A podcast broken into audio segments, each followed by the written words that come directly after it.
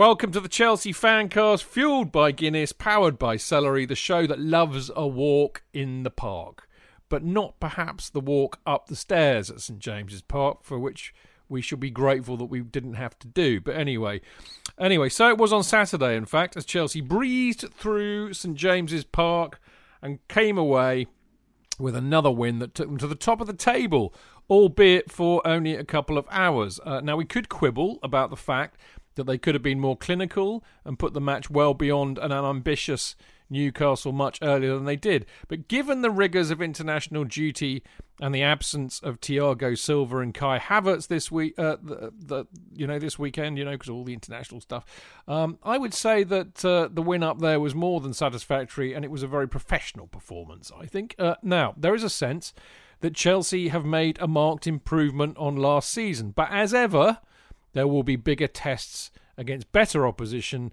and then we'll know for certain whether Frank is moulding a title winning side. We will indeed. Now, the. Uh, the uh, the title of tonight's show, really, with a, a doff of the hat to the wonderful Mark Worrall, who I first saw coin this expression, um, is, uh, and of course, a, a, nod of the hat to ACDC, of course. We, the, the title of the show is TNT, Their Dynamite. Chelsea Fancast number 770. And of course, the TNT refers to Timo and Tammy. So there you go. Uh, there we go. Keep the blue flag flying high. North loves the title. Many people love the title, so much so that other podcasts have uh, plagiarized it, which of course I expect nothing less. Uh, anyway, um, on with the show. Actually, no, I should introduce these chaps first. I'm sorry, I'm all over the place tonight. Don't know what. I've been working all day, and I'm absolutely all over the shop, uh, and I haven't even poured my Guinness yet. Uh, so I'm gonna I'm gonna talk to Jonathan because I've just seen him wodge a huge. I don't know what he's put in his mouth. It's food, I hasten to add before you start questioning. But uh, Jonathan, how the divil are you?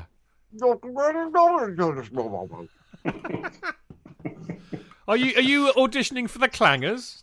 No, that was that was more flower pot men than clowns. It was, it was, it was. It, that was hubbub. Are you, are you flobberdobbing? Are you flobberdobbing? Um, you know, I, I've, I've eaten nothing today, so I've just oh bless decided that I just crammed something in me gob as well as some food. Um, yeah, thank you, thank you. Yes, I just had a bit of a bit of toast and fish, bit of fish. Um, but uh, lovely to be on the show with uh, with uh, such um, excellent guests. Terrific, lovely to be be, be here very enjoyable. Thank you. Looking forward to it. Good stuff. Always lovely to see you. Enjoyed seeing you on Friday. That was fun. Had a good show on Friday. Uh, right. Uh, who else have we got? Well, we have. Uh, as I keep now, I've got to get it right this time. I got it wrong. The, the house housewife's choice. There you go. There we go. go. I got it right for once. There you go. Clayton Beerman. Clayton Beerman. How are you? I'm all right, mate. Always lovely to see you. We were saying a minute ago. And you. And two, you. Yeah, two weeks in a row. We're spoilt, mate. We're spoilt. That was great. Yeah, great fun.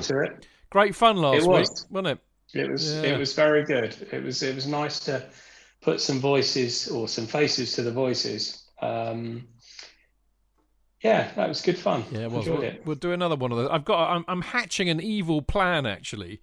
Uh, and I actually got admonished for doing so during the game by a certain Russ Saunders from the Melbourne Chelsea Supporters Group because Russ is always moaning at me saying that whenever we do these Q and A's, we never do them at a time where people in Oz can join in. So I said, well, why why don't you tell me a good time to do it? And we'll do one. And and I said, well, the best thing of all is we can call it Chelsea Fancast Goes Down Under. Very good. Titter ye not. I, I, I, suspect it'll probably be in the morning on a weekend. You'd be up for that, wouldn't you? Yeah. Yeah, that's what I thought. We could have beer in the morning. What a great excuse. Not that we need one. Right, now, uh, Clayton, Jonathan, Opsy, and last by no means least, the Uben, Uben, Uber Gruppenführer of the Chelsea Instagram account, Mr. Dayne Whittle. How are you, dear boy? Oh, yeah, really good. What a great time to be on a Chelsea podcast, you know really good, really good form. Great time to be on. Now, here's the thing, Dayne. Um, I, w- I was talking to my mother yesterday, who is, you know, as we know, the great sage of everything, and she was very interested in, in the football and how Chelsea were doing. And the thing that occurred to me was, and I said this to her, I said, it is, it's brilliant what's happening with Chelsea at the moment, apart from one thing. We're not there to see it. And I think it's such a shame when we're building such a brilliant side, playing great football, that none Hmm. of us are there, and it just really hit me. You know, I had a bit of a bit of a depression after that. Had to have It is, another uh, drink. I'm, I'm almost missing Singha beer. Well, no, maybe not. never, but- never, never, never, never. Aren't, aren't 2,000 allowed in? Isn't that going to be Well, the next thing? Yeah, but you know, yeah, uh, yeah. Well, who knows? You know, the government are so full of shit, aren't they? I mean, who knows whether it'll happen? But the reality is, for me, and I, I'm just a bit peculiar like this. I, for me, it won't be the same until there's forty-two thousand of us in there. Um, I, you know, I, I, I, I went to one or two matches at the bridge, you know, in, in, in the in the eighties when we we had less than ten thousand. But you know, it's not an experience I'd really like to repeat, to be honest. But there you go. So You get a good echo, Chidge, if you shout. yeah, uh, a pro- proper Chelsea echo chamber, wouldn't it? It comes right back at you, so you can say, "Oh, you know, Ignore my clever joke. Go on, I don't care. I didn't even get it. Did anybody else get it?" No. Okay, moving swiftly on. Moving swiftly on, then. You miserable lot. Right. Okay, what we got on the show tonight? Well, uh, we're gonna in part one, we're gonna look at a good three points one and the blossoming strike force that is TNT, Tammy and Tino. Uh, we also praise the defence, who are keeping more clean sheets than a monastery. Uh, but is the real reason for this the resurgence of N'Golo Kante? Uh, in part two, we praise another powerful performance from Reece James and ask Is complacency when Chelsea are dominant an issue? Uh, we analyse the improvement Chelsea have made this season in terms of points won, and we ponder that the fixtures over the next six weeks could actually help define the season. Uh, in part three, we look ahead to Tuesday night's Champions League tie against Rennes, and uh, should Frank go all out to win uh, to put qualification to bed, or should he look to rest some tired legs and minds? And we wrap up the show as we always do with some superb emails sent in by our loyal supporters for JK and myself to read out. Now, as ever, don't forget you can listen to the show live every Monday at 7 pm by going to Mixlr, which is mixlr.com forward slash Chelsea hyphen fancast, where of course you can join in the chat in the chat room, as so many of you are already doing. There's so many who's in. We've got Steve Mower, Adam Finnegan, Kepler, uh, Keep the Blue Flag Flying, Int North, English Dan. He doesn't like Singha Beer. I don't like Singha Beer. Uh, and there we go. So we've got loads more people. If she don't come, there you go. Loads of people. All our usual suspects are in there. Hopefully we'll uh, mention them sometime during the show. Andy Willis is in. We love Andy. Nick Leonardson says sorry for being late. Never apologise for being late on this show, mate. Otherwise we all would be. Now, after this short break, we're going to be talking about the Newcastle game.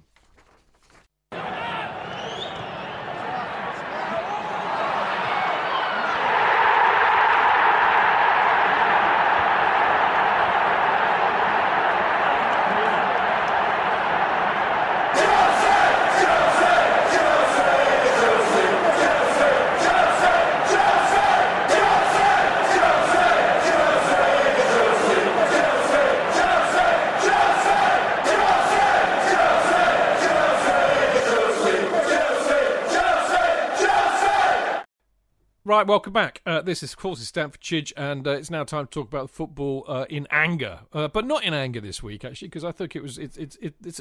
Dayne was saying before, well, I, I think just we went on air, really, that you know it's it's a good time to be a Chelsea fan at the moment, and I I certainly concur with that view. Um, and I mean, you know, it's interesting, isn't it? Because you know, I'm I'm enjoying doing our little preview shows on a Friday, J.K. and. Uh, it's quite it, it's quite nice that we can reflect back on what we said on Friday and you know we all thought we'd win obviously but we were a bit kind of we don't quite know because Silva was out obviously Havertz we thought might be out and of course you know a lot of them have played a lot of matches recently and I mean it's a big topic at the moment I mean Klopp absolutely did his nut at Sky which was hysterical or BT um, but it's a real concern. So you know, and our record up at up at Newcastle's not massively impressive. Although I think that's a bit of a full stat because a lot of the games that we've lost up there, you know, in fairly recent memory, have been after we won the title. So I'm not.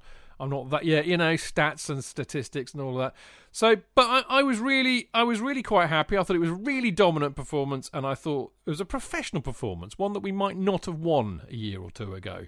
I think with the memory of last year of being having something like 29 shots and then losing in the 94th minute, Yeah, um, uh, looming over us, I I watched the whole thing with great trepidation, and I'm afraid that um, um, far from uh, regarding it as the breeze that you mentioned and the commentators mentioned uh, as being, you know, how easy it was. I spent most of the uh, most of the game on my seat as usual. But you're you're neurotic, so I'm I'm not surprised. Does that? But that does that mean I'm not qualified to put forward this view? You are, but you are neurotic. Oh, okay. I'm neurotic. I'm neurotic. I mean, okay. Let me give you an example. Look, it, it, seems to be following exactly the same pattern as last year. No, no. I'm gonna, I'm gonna give you a perfect. Just wind yourself back to last Friday. And I've never. I, I thought you had been you'd been smoking a, a Nepalese temple ball. You were. I've never seen you so joyous and relaxed and optimistic. You were, you were. I'm in love with this side. Um, I love this side, man. It's all so groovy, man. I love it. I love and it. And now you're like, I can't believe this. yeah, yeah, neurotic, well, mate. Because I watched them for 90 minutes, and I, and I just thought, I can't bear this. I can't bear it. I mean, um, um, and everybody's you, been you saying, should, "Oh, yeah," like even you, JK, Yeah, what? You should what? watch football drunk like I do. I mean, it's the, it's the best way, mate. You don't you don't get neurotic about it. But it's like you, are saying, you know, without everybody's saying, you know, great, Werner and uh, and uh, and uh, and Tammy, yeah, brilliant, Tim and Tammy, great, oh, wonderful, wonderful. They they were. Uh, there was that dreadful moment when Werner went through and Abraham just sort of stood on the edge of the penalty area and watched this wonderful cross go no, through. He didn't. Thought, you thought, yeah, well, no, he, made a run but didn't go for he it. He went enough. the wrong way. Oh, is that what it was? Well, then why didn't he, he go to the back far post? He, he, didn't go straight to the. Yeah, he should have done. You know, he went oh, straight. Oh, you hang on me then. It was hang on. He, he he should. I agree with you. He should have gone. He should have gone in a straight line to the back post, and yeah. it would have been a tap in. What he did, yeah. what he did, was he cut back inside. So why? Because maybe he thought that he was going to put it more in the middle. It's well, a, you know he made a choice. He made the well, wrong one. Yeah, but and he made completely the wrong choice. Yeah, yeah I agree. You know, it was, but also, well, okay, but you, you're.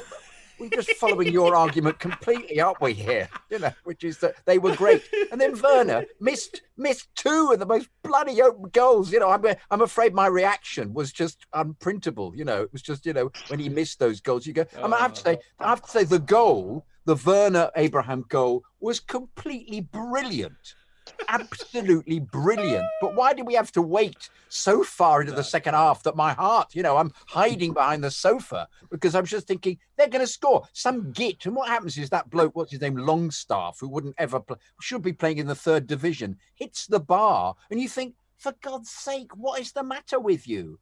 I mean, but all right, but that aside, I'm sorry, guys. I'm apart from apart from apart from that, apart, apart from what have the Romans ever done for us? Man? Apart mate? from all of that, my, uh, can I say first of all how, how how amusing your more clean sheets than a monastery was? Very oh, amusing. I think I probably nicked that off Marco as well. To be fair. Oh no, no, no. But anyway, apart from that, yeah, Rudiger looked far, looked excellent because he's obviously not panicking because of. Can I may say how he was pronounced Mondi? Oh, I forgot it. about that. What is that Monday rubbish? Well, that's how it's pronounced in pronounced in French. Who says Ian Darke and Steve McManaman? No, no, no, I say. Sorry, forgive me, forgive me for forgive me for speaking French. Every, everybody, I? everybody, Senegalese, mate. Yeah, but what do they speak over there? Pidgin French. Oh, so they they say Mendy over in Africa, mate. Yeah, yeah, of course they do, Chidge. Of course they do. I anyway, know. My dad worked in West yeah, Africa. You were there, yeah. Okay. I was kind of there in spirit. Yeah, of course you were. Yeah, yeah. what spirit would have been? Gin. I'm gonna I'm gonna save you for a minute because yeah, you're on me. such a roll. I, I, I, don't I, I, I want to save some of your excellence for later. Um, okay. Clayton, um, you're the, you're probably the least neurotic person I've ever met. And what a lovely counterfoil to his his eminence Grease, the eminence Grease that is J.K. Eminence Rouge, eminence, eminence Rouge. But, but, the, but the point is that everything that J.K. says is right sadly. Well, not everything, um, surely. Not everything, but what he just said was absolutely right. I mean, any you can't tell me there wasn't one Chelsea fan who, as we missed chance after chance, was not just waiting for Newcastle to equalise. Do you know what, Clayton? Yes. I mean, you've seen my match notes. Those are written at the time. So yes. I've laid it all out in black and white. So I've got no yeah. hiding place, right? Yeah. yeah. Yeah. I did say in the second half in capital letters, what did I say? Uh, uh, I'll save you looking for him. I'll save you looking for him. Goal. We need a I'll second just... goal in capital letters. Yeah. Thankfully, yeah, yeah. the next thing that happened was that we scored one. Yeah. No, listen, I it, it was a it was a very good performance against a team who I have now. Um, there are two teams in the Premier League who are just so dull to watch, and one of them is Newcastle, and the other one is Arsenal. they have no attacking ambition whatsoever. They are dreadful to watch. The last three times we've played them has just been absolutely ghastly. They're awful. They're absolutely awful. If I was a Newcastle fan, I'd be I'd be mortified. But the point was, we played against the same sort of crap side last year. Um, uh, last season we lost. Yeah. yeah. So it was a vast improvement on on so many levels. Um, but yeah, I I just think it's being a football fan, isn't it? It's just basically thinking we're missing so many chances. There's only one thing that's going to happen here. Yeah. Yeah. Uh, but thankfully, Timo put the burners on and, and Tammy scored. I mean, I, with my my massive, massive footballing brain, had basically um, I've been crying for Giroud to come on because I thought Tammy had a, a, pretty poor game. Yes. Up until that point, up until that point, I thought he'd had an average game. Absolutely. Um, but match of the day basically said how fabulous he was, and everybody's been going mad about how great he was. So, you know, why have you got me on? I know nothing. Well, I mean, I got you on because you know nothing, like all of us. That's what we specialise in on the Chelsea Fancast, knowing nothing. nothing.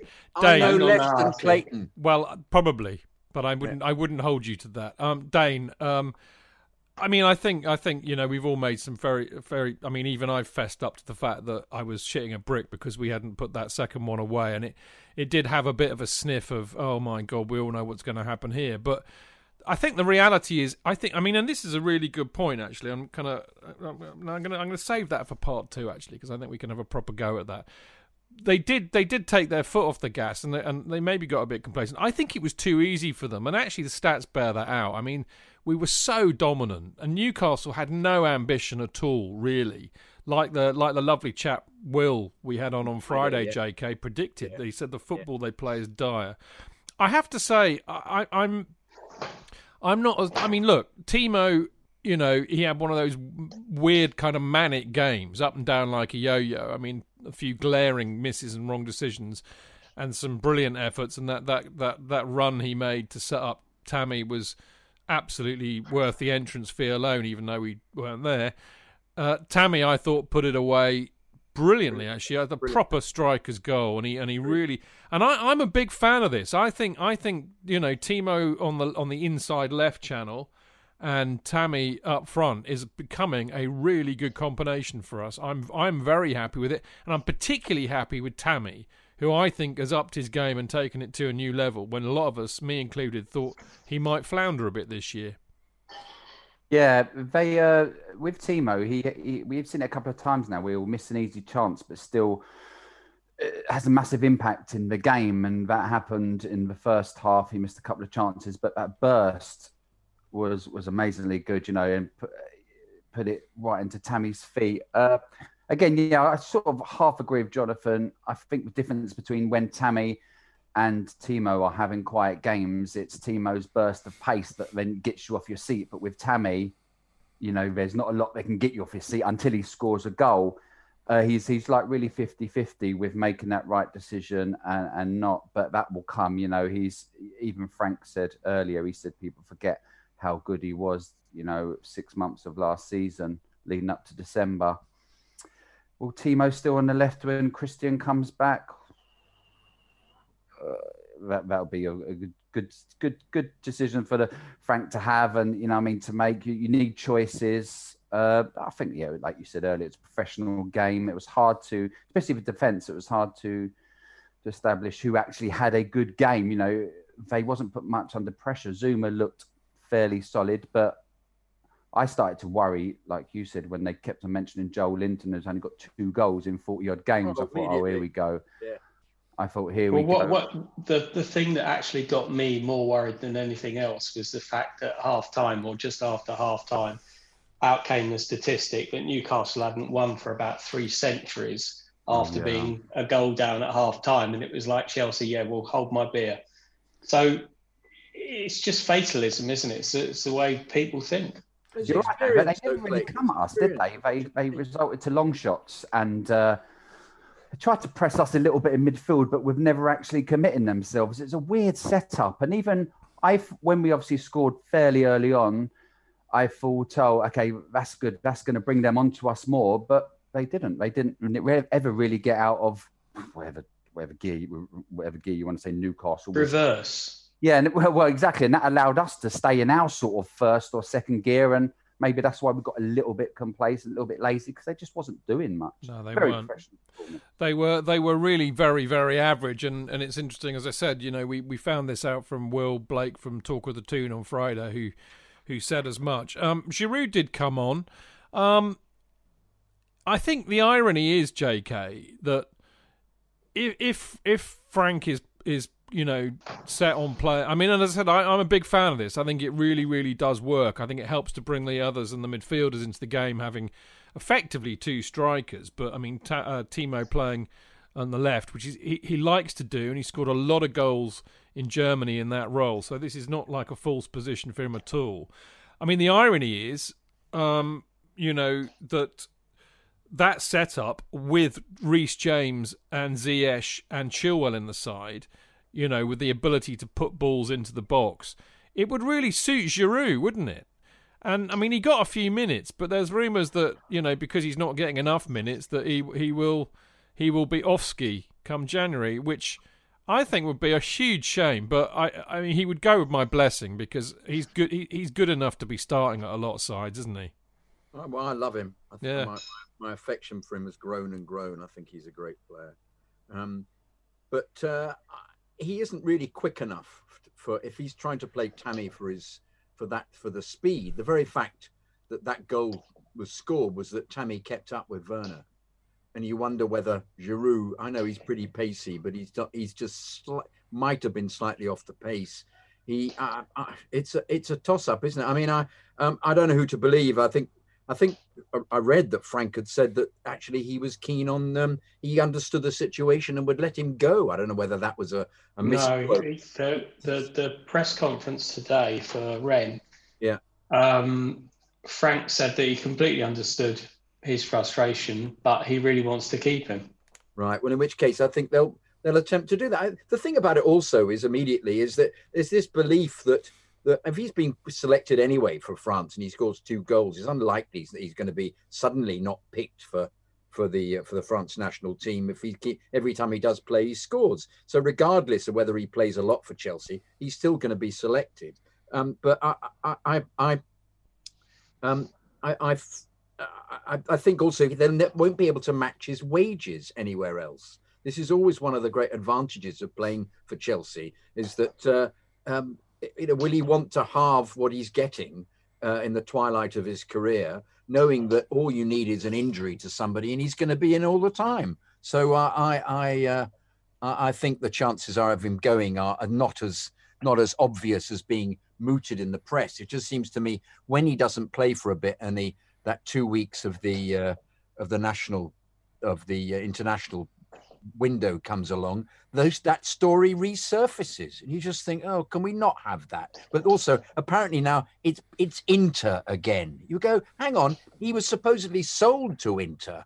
Um, uh, when was it? In the uh, a year and a half ago, wasn't it? In the transfer window? Was it? Wasn't the last? It was? January last January, year. January, yeah. To such an extent that various people put pictures of him up here he is with his entourage at the Italian at um it the well, it was Rome airport or something. And I remember posting, none of these people is is Giroud. It's just a group of blokes in an airport lounge. Why are you saying this? But because that was the that was the story to such an extent that even Marco wrote a wrote a, an article about what a wonderful player he'd be. He'd been for the club. I mean, you know, everybody just gets on a bandwagon and it just goes it and you know, it goes up to the gates, and then somebody goes, "Oh no, actually nothing's happened," and it's forced to turn round. I, I, but, some, I heard something really interesting on. Uh, that's it's really actually, you know, because there are very few good shows on Talksport anymore. But one of the good ones is the Trans Euro Express with Danny Kelly, and he gets some really top-notch, knowledgeable people about European football on, and and they made a really good point that is that is because of the huge stress uh, and fatigue that players are under at the moment because of the amount of games if Giroud's not playing, he'll be one of the freshest at the uh, European Championships next summer. So actually, might do him some good. Yeah, which I thought was a really interesting view. And he'll be really fresh for coming on for us. You well, know, indeed. Might, he might play him tomorrow night all the way through. I was thinking he might play him tomorrow night as well. Yeah, yeah. Mm-hmm. What do you mean? Shop. What do you mean? Oh yeah, yeah. Steve Mower says talk crap. Yeah, yeah, yeah. I'm, I'm, I've really gone off, off listening to Talk Sport. There are a few shows that I like listening to, but anyway, um, we ought to mention, I think, the other side of this equation, which is, you know, it was a two 0 win. Uh, we've kept the unbeaten run going. Uh, and of course, one of the key reasons behind that, of course, is another clean sheet. That's Mendy's seventh clean sheet in nine uh, appearances this season. And of course, you know, we were a bit worried on Friday because we knew Silva wasn't going to be playing. Uh, but I don't think we really missed him. Although, to be fair, Clayton, he wasn't tested, was he? But I mean, look, the bottom line: solid defence is a foundation for title-winning sides. I'm delight. I am more delighted seeing us not concede clean sheets than I am really at the other end, to be honest. Yeah, I mean, the, the thing is, and and it was quite interesting. The um, one one of the things, I mean, physically he's similar to Cech, um, and one of the things that Cech used to do was, you know, he could he literally could have had a deck chair some games, um, and then five minutes to go, somebody something happens and he has to make a save, which he does. And, and Mondi made a great save towards the end. I mean, he'd had literally nothing to do, and he made a fantastic save right at the end keepers love clean sheets, so they're always going to try and, and preserve that. Um, yeah, I mean, we didn't, we basically didn't have um, too much pressure, to be perfectly honest. Um, but I just, as you say, it's just confidence. It, it, it keeps happening. It's not a coincidence. Uh, Rudiger stepped in, but Rudiger didn't really have that much to do.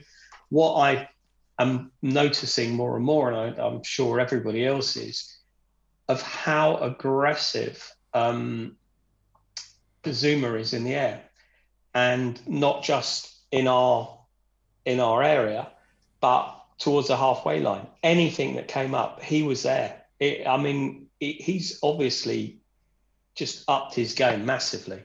You should have scored, and, Clayton. That header from the corner, you should have scored. Should have scored. Should yeah. have scored. Yeah. Um, but yeah, no. So I, I you know, it, it is looking good. But you, we're about to come on to one of the main reasons well, as it, to why that our defence is looking so much better. In, indeed, good segue, Clayton. Yeah, I, I, I think it's no coincidence um, that uh, we've been all. I mean, you know, we can't take it away from Mondi, Mendy. We'll just call him Eddie, shall we? We can't. You can't take it away from him because he's clearly made a fantastic difference. We know that Silva has made a huge difference. Um, I think the fact that Frank can, you know, on the whole, you know, play a, a, consistent back five. We we say it time and time again on this show. You know, if you're going to have consistency of selection, it has to be the defence. But for me, none of this is any coincidence, Dayne. Without the a kind of going back, well, is it going back to his old role? It's hard to say. Putting Kante at the base of the four three, of the three of the four three three for me, is what it's all about. I'm just going to read you this. This is from our mate. A couple of things I'm going to read you, Dayne. This is from our mate Kenroy, who's uh, in St. Lucia. Ain't that right, Kenroy? We love hearing from you. He, he WhatsApped me. It's lovely to get WhatsApped by a Chelsea mate from St. Lucia. Isn't that fabulous? If only he could send me down a, a St. Lucia beer or a rum as well at the same Can you time. ask him, has he got a little Chelsea shirt for the Mona Monkey? The what? The Mona Monkey. What's that? It's it's St Lucia. It's a it's a little monkey that you're supposed to go and see when you go up there on the what? one of the peaks. Kenroy, you you heard what? Say it again louder. You were whispering. Uh, uh, whispering. Okay, Kenroy, Kenroy, old chum, the Mona monkey. Have you got a Chelsea shirt for it? Okay, there you go. Like it. He'll he'll no doubt WhatsApp me in due course. Anyway, this is what he said. He says N'Golo Kante's rank in the Premier League for tackles and interceptions 2015-16 first. 2016-17 second, 2017-18 second, 2018-19 20th, 2019-20 51st, 2020-21 he's first. That's the first one. This is what the great Henry Winter has to say about N'Golo. I do love Henry. He doesn't half sum things up well. He said Kante is such a special player, such a team player. Spreads calm and security in front of Chelsea's defence, tackling, intercepting, covering, and then simple, positive distribution. Outstanding. Again, in his best position. I think Henry has summed it up, and I think that's why we're looking much more solid, Dayne. Yeah, uh, it's, it's interesting when people say his best position, his most successful seasons was in in actually a two with the league with Leicester, with Drinkwater, and winning the league with us with uh, Matic. I think what people mean is him like sort of screening the defence because under Conte and to an extent Frank last season gave him a little bit more luxury to roam. So I think just by him sitting there in the one, I think he did he did play a similar role for France. I think there was two above him. Uh, it just makes out the two in front of him, Mason, and obviously recently Kovacic, but before that Havertz. It just gives them so much freedom to show the quality of their play. He's got so much energy to to move from left to right. He can still he does still get forward a lot, but he is yeah he, he can play that role because he's a world class player. He can play in the two, he can play in the one. As I said, you take a little bit away from him, I believe, when you played him in, in on the right of a free, which Conte and Frank did last season. But he's, he's a brilliant player. We shouldn't be surprised. You know, people were starting to write him off due to fitness and performances. But, you know, we just look so much better now with him sitting there and the two, whether it be Kovacic, Mount, Havertz, whoever ahead of him. Uh, yes, it looks so solid.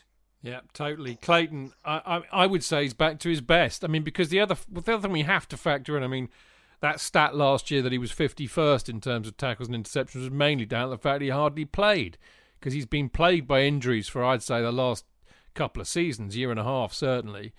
Uh, and I think you know, I think this is another advantage of having Frank as a manager, somebody who played the game very, very recently. Perhaps he knows how to manage players through injury uh, a bit better than somebody who might have not played for 20, 30 years.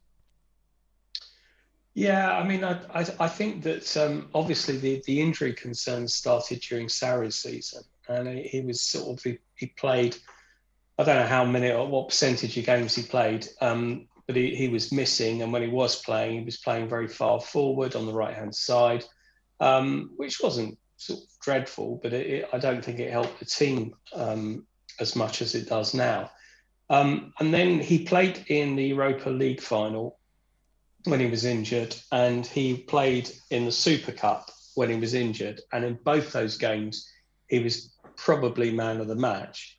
And you have to think that the way he plays, he must have done so much damage to, to his body by playing in those two games in the way that he plays um, that that probably set him back massively. But obviously, not playing very much last season, he's had the rest that he needed and sort of the break for COVID. He's obviously back where he was. Now, I, I, I it's it's a really funny thing because 100% what Damon says about he's been he was brilliant in those years where he played in a in a two, but there's always a general perception that he is this guy who breaks things up and sits in front of the back four.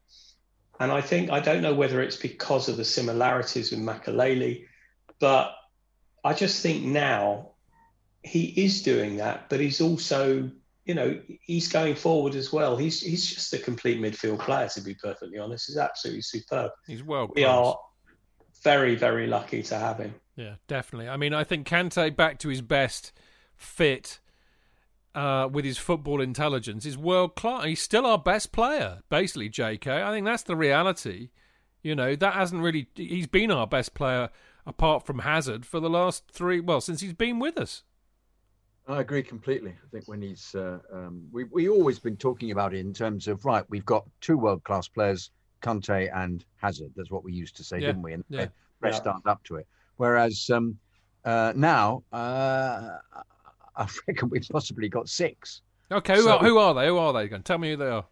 Um, Werner, Ziyech, uh, Pulisic when he's not got glass uh, Achilles tendons, um, uh, Silva.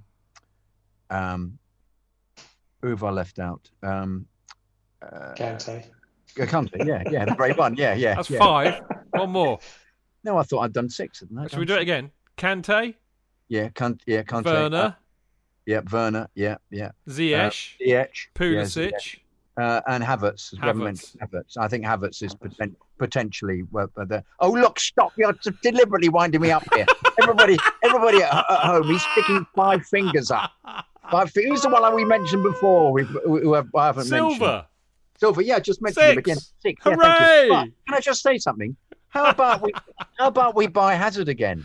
I'm putting a bid for Uh, Hazard. I think that ship sailed, mate. I, I think I, it has sailed. I I know, we need he him. must be he must be looking on now, thinking, "Oops, I've Yeah. made a bit of a bad decision here." Well, that's the way it goes, isn't it? I know, I know, but I'm just thinking in terms if you you when you watch Hazard score those wonderful goals, you thought, "Hang on, if he was still in the squad, uh, would he play him every time?" Well, of course he would, but then you just think they'd be absolutely world beaters. It's the kind of signing I think that you've got to contemplate. I really would love that to happen. And Mm. and and with Roman in this kind of mood, you just go, you know, hey. I mean, I I, I don't think we're going to get Rice, but um, uh, I just can't see that happening. Also, where would he go? He's so much more a midfield player. Well, there was a great tweet, and I can't remember who it was, that basically said that if we buy Declan Rice, our best midfield is Kante, Mount, and, and Havertz.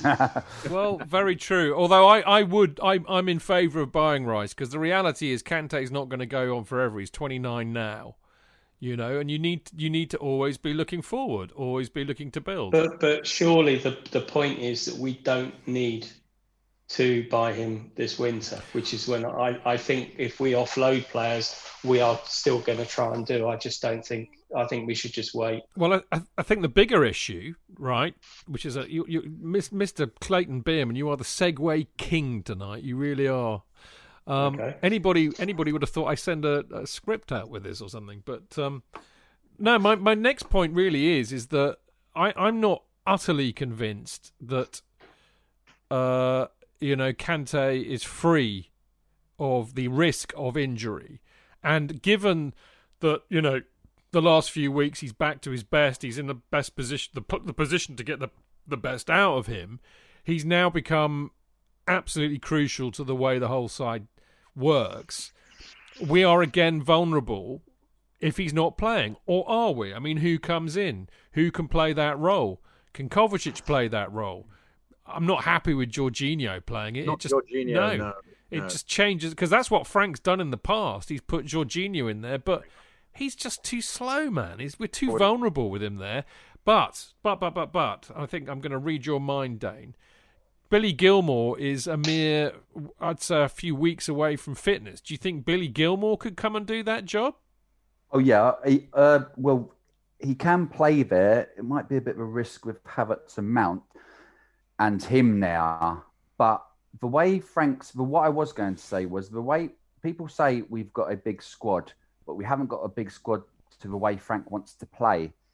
Since we've been successful in recent weeks and recent results, it's been like 12, 13, 14 players.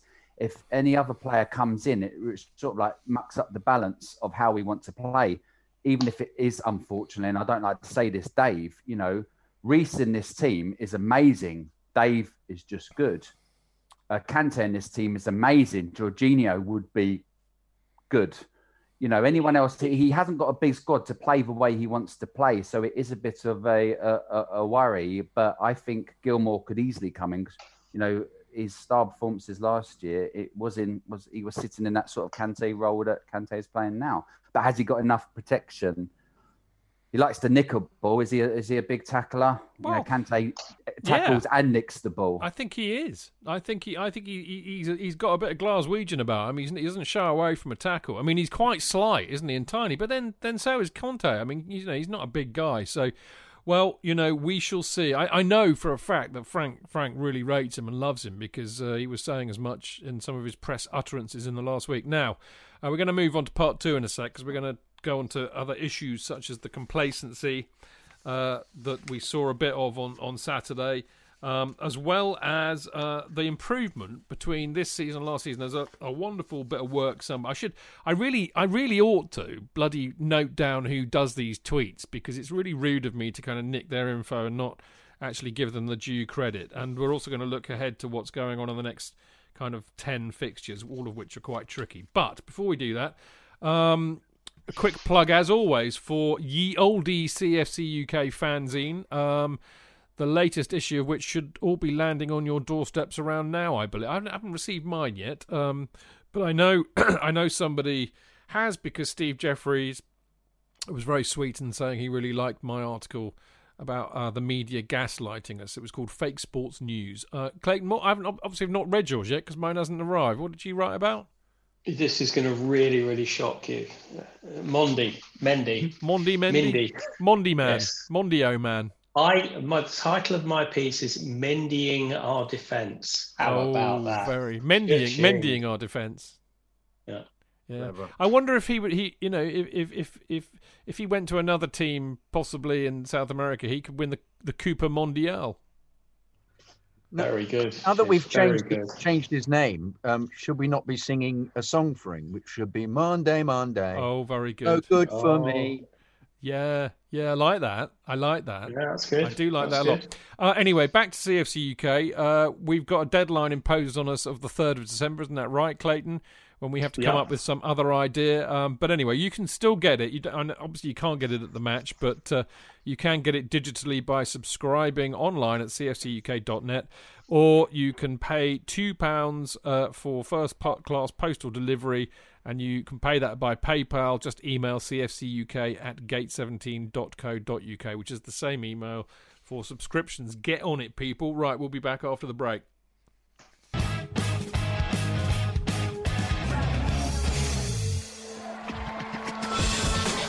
Real fans, real opinions. I'm Jason Cundy, and you're listening to Chidge and the boys on the Chelsea Football Fancast. Total nutters and proper Chelsea. Footballfancast.com.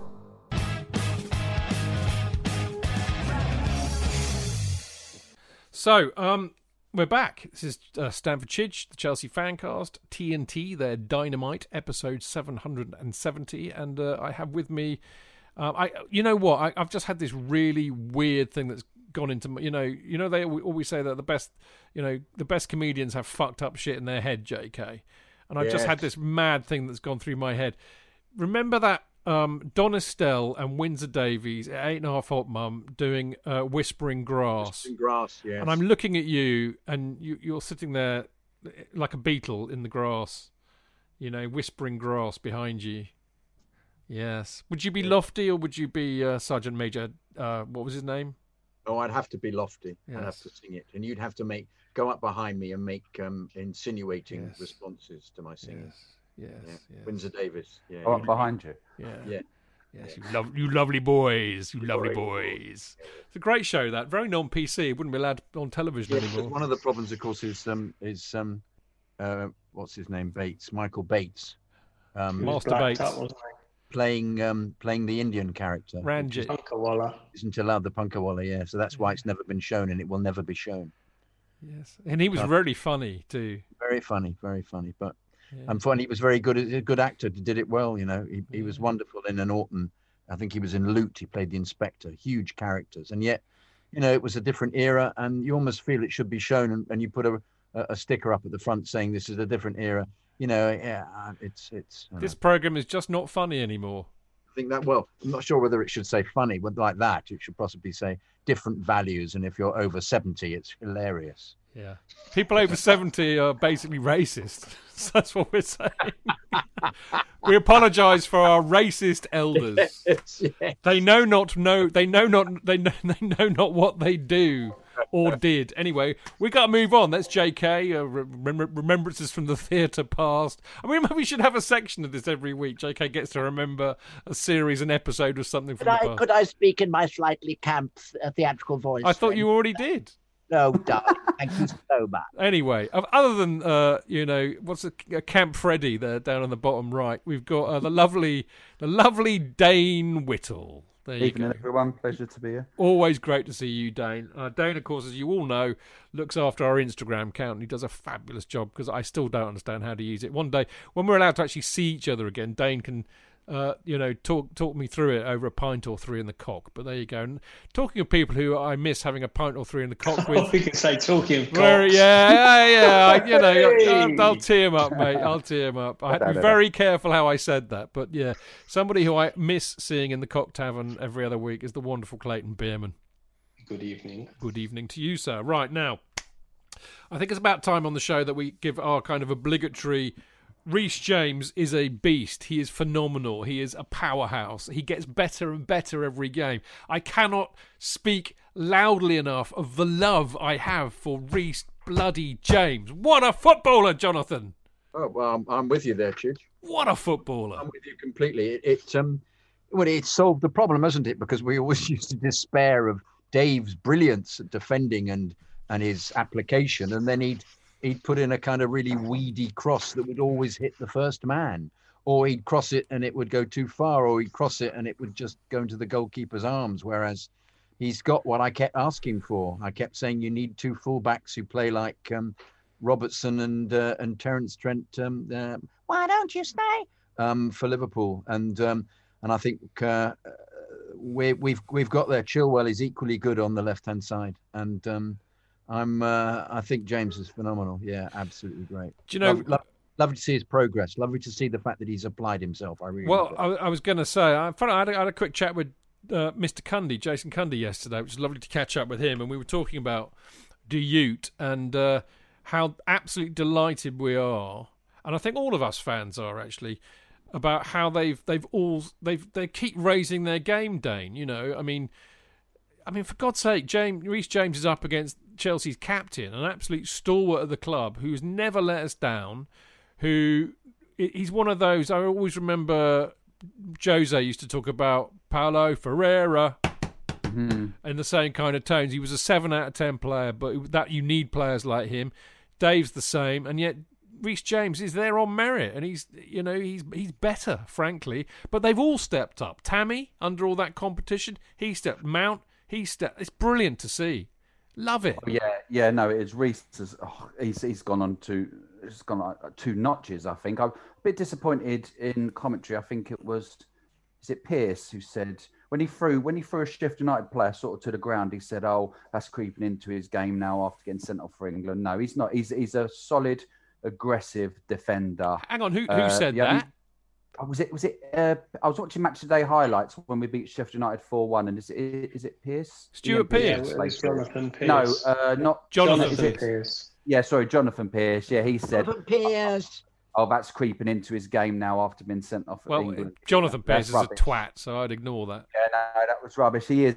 The only thing that frustrates me about Reece James, it's not him. He's been in the first team squad now. This is the second season. He's still whipping those balls in, and we're still not always reading them. It's uh, Yeah. I think Tammy would have picked it up by now. Yeah. Uh, obviously, Werner's got to learn it. Obviously, the new ones, Havertz. Uh, but yeah, him and Ziyech on, on the right as well. They're they're forming a wonderful combination. Them two. It's so so so. Oh, this his age as well. Wow, we got He's a unit. years of this. He's an We've absolute unit. I I mean, it, it kind of worries me a, a bit, Clayton, because th- he just doesn't take a step back. I mean, he never shirks a tackle, and he, and, and I mean, you know, he he clearly took a, a monstrous knock in the game on Saturday, and I thought, oh, hello, he's he's done himself here, and he and he kind of limped for a, a few minutes, shook it off, and he was straight back in. I mean, what a play! I lo- I, I love this kid. I love him, mate.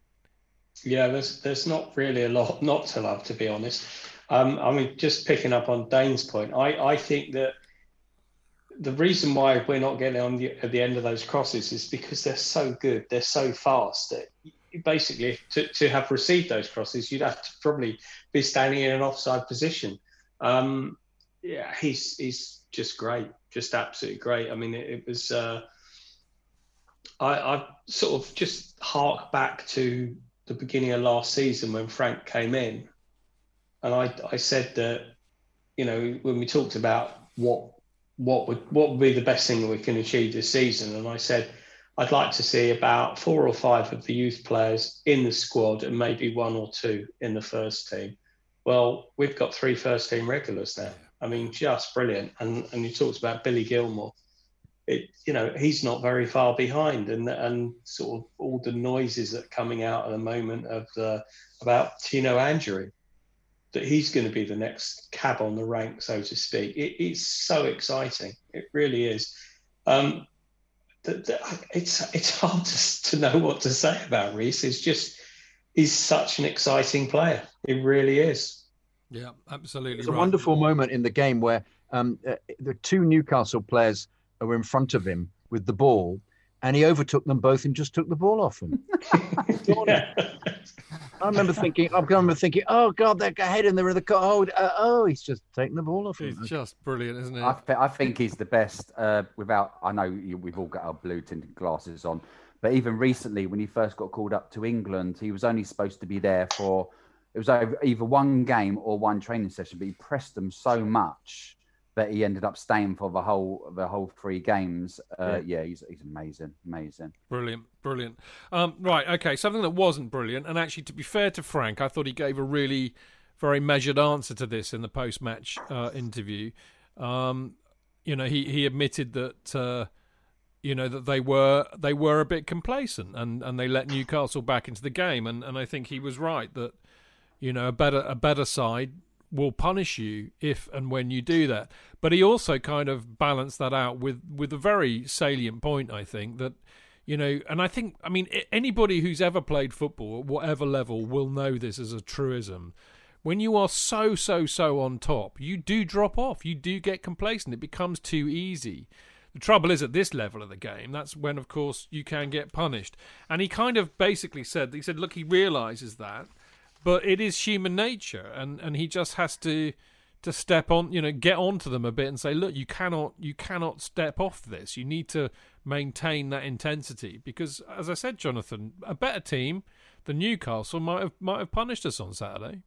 Whenever I played football, Chidge, and we were uh, uh, uh, we were being dominated, um, uh, they might slacken off a bit, but the score would be eight 0 Yeah, I'm the worst person in the world to talk about like this because Ropley Tigers, the legendary Ropley Tigers, who you've no doubt heard me heard me mention, they're great. No, they weren't actually. We were shit, absolutely shit. We used to get walloped twenty five 0 quite regularly. Um, but I mean, we had we had two or three teams, and, and, and you know, I would occasionally, you know, not get in the first team, and I'd play for the second team, and and it tended to be you know younger kids, and I was better than all of them. All right, but what would happen instead of me running riot and uh, dazzling everybody with my super superlative football skills, I actually I actually dropped to their level, and I think that's a really really it, it, psychologically it's a very interesting thing, and I think you know I I, I suspect that that's not actually completely different from from the top level as well. You know, you I wonder whether that. it's patterns, isn't it? I got the impression that because they were surveillance for that. because Sorry, they sorry, were hang on, sit- hang on a minute, JK. Sorry, Dayne. Oh, sorry, you didn't answer. You, No, no, you I- he JK said- and then and then I didn't know answer- he, I'll- I'll he hang on. He butted in. I just want to hear what he said, and then I'll go back to you. Ooh, okay. He's got Who, two. me? Yeah, you. Oh, sorry, it went all. Sorry, no, they, uh, the Americans thought that about David Beckham when he, uh, he his level dropped really when he was in the MLS, and his standard was just just like a, an okay footballer. Then went back on loan to AC Milan and actually really Yeah. raised his game again. So what you're The really saying, are known for that. what you're saying, Dayne, is I am basically like David Beckham. Yeah, well, yeah, yeah, just like that. Yeah, no, I noticed the hair at the back. You're going for an old Beckham sort of style as It's well. because I can't go to the barbers, Yeah, mate. yeah, it, I'm growing my hair, man. Sorry, right, JK. I just wanted to hear what he had to say. That's all. I've forgotten. Oh, for fuck's sake! Sorry, you Jonathan. can't do this to me. Sorry, Dayne. Never. I'll, I'll never do that again because I, I could have. I could have guaranteed that that would happen. I Bollocks. can't what we're talking What are we about. talking what about? are you talking about? I don't know. I've forgotten. About levels Uh, dropping players- off. Complacency, yeah. Yeah, Complacency. Players getting complacent. And... Uh, still forgotten.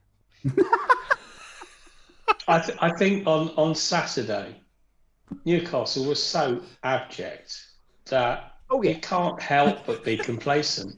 He's, They were so remembered. awful.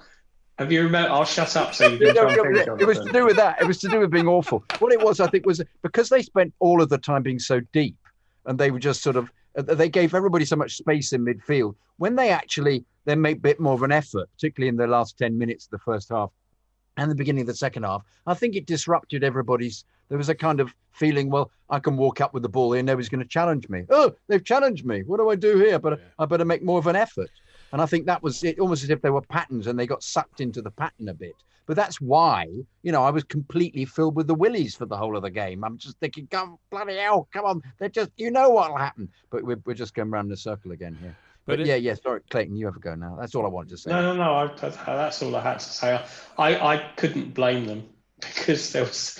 I mean, uh, it was the fact we weren't. I mean, if we would have scored another couple of goals, then I, I probably. Which you know- we should have done.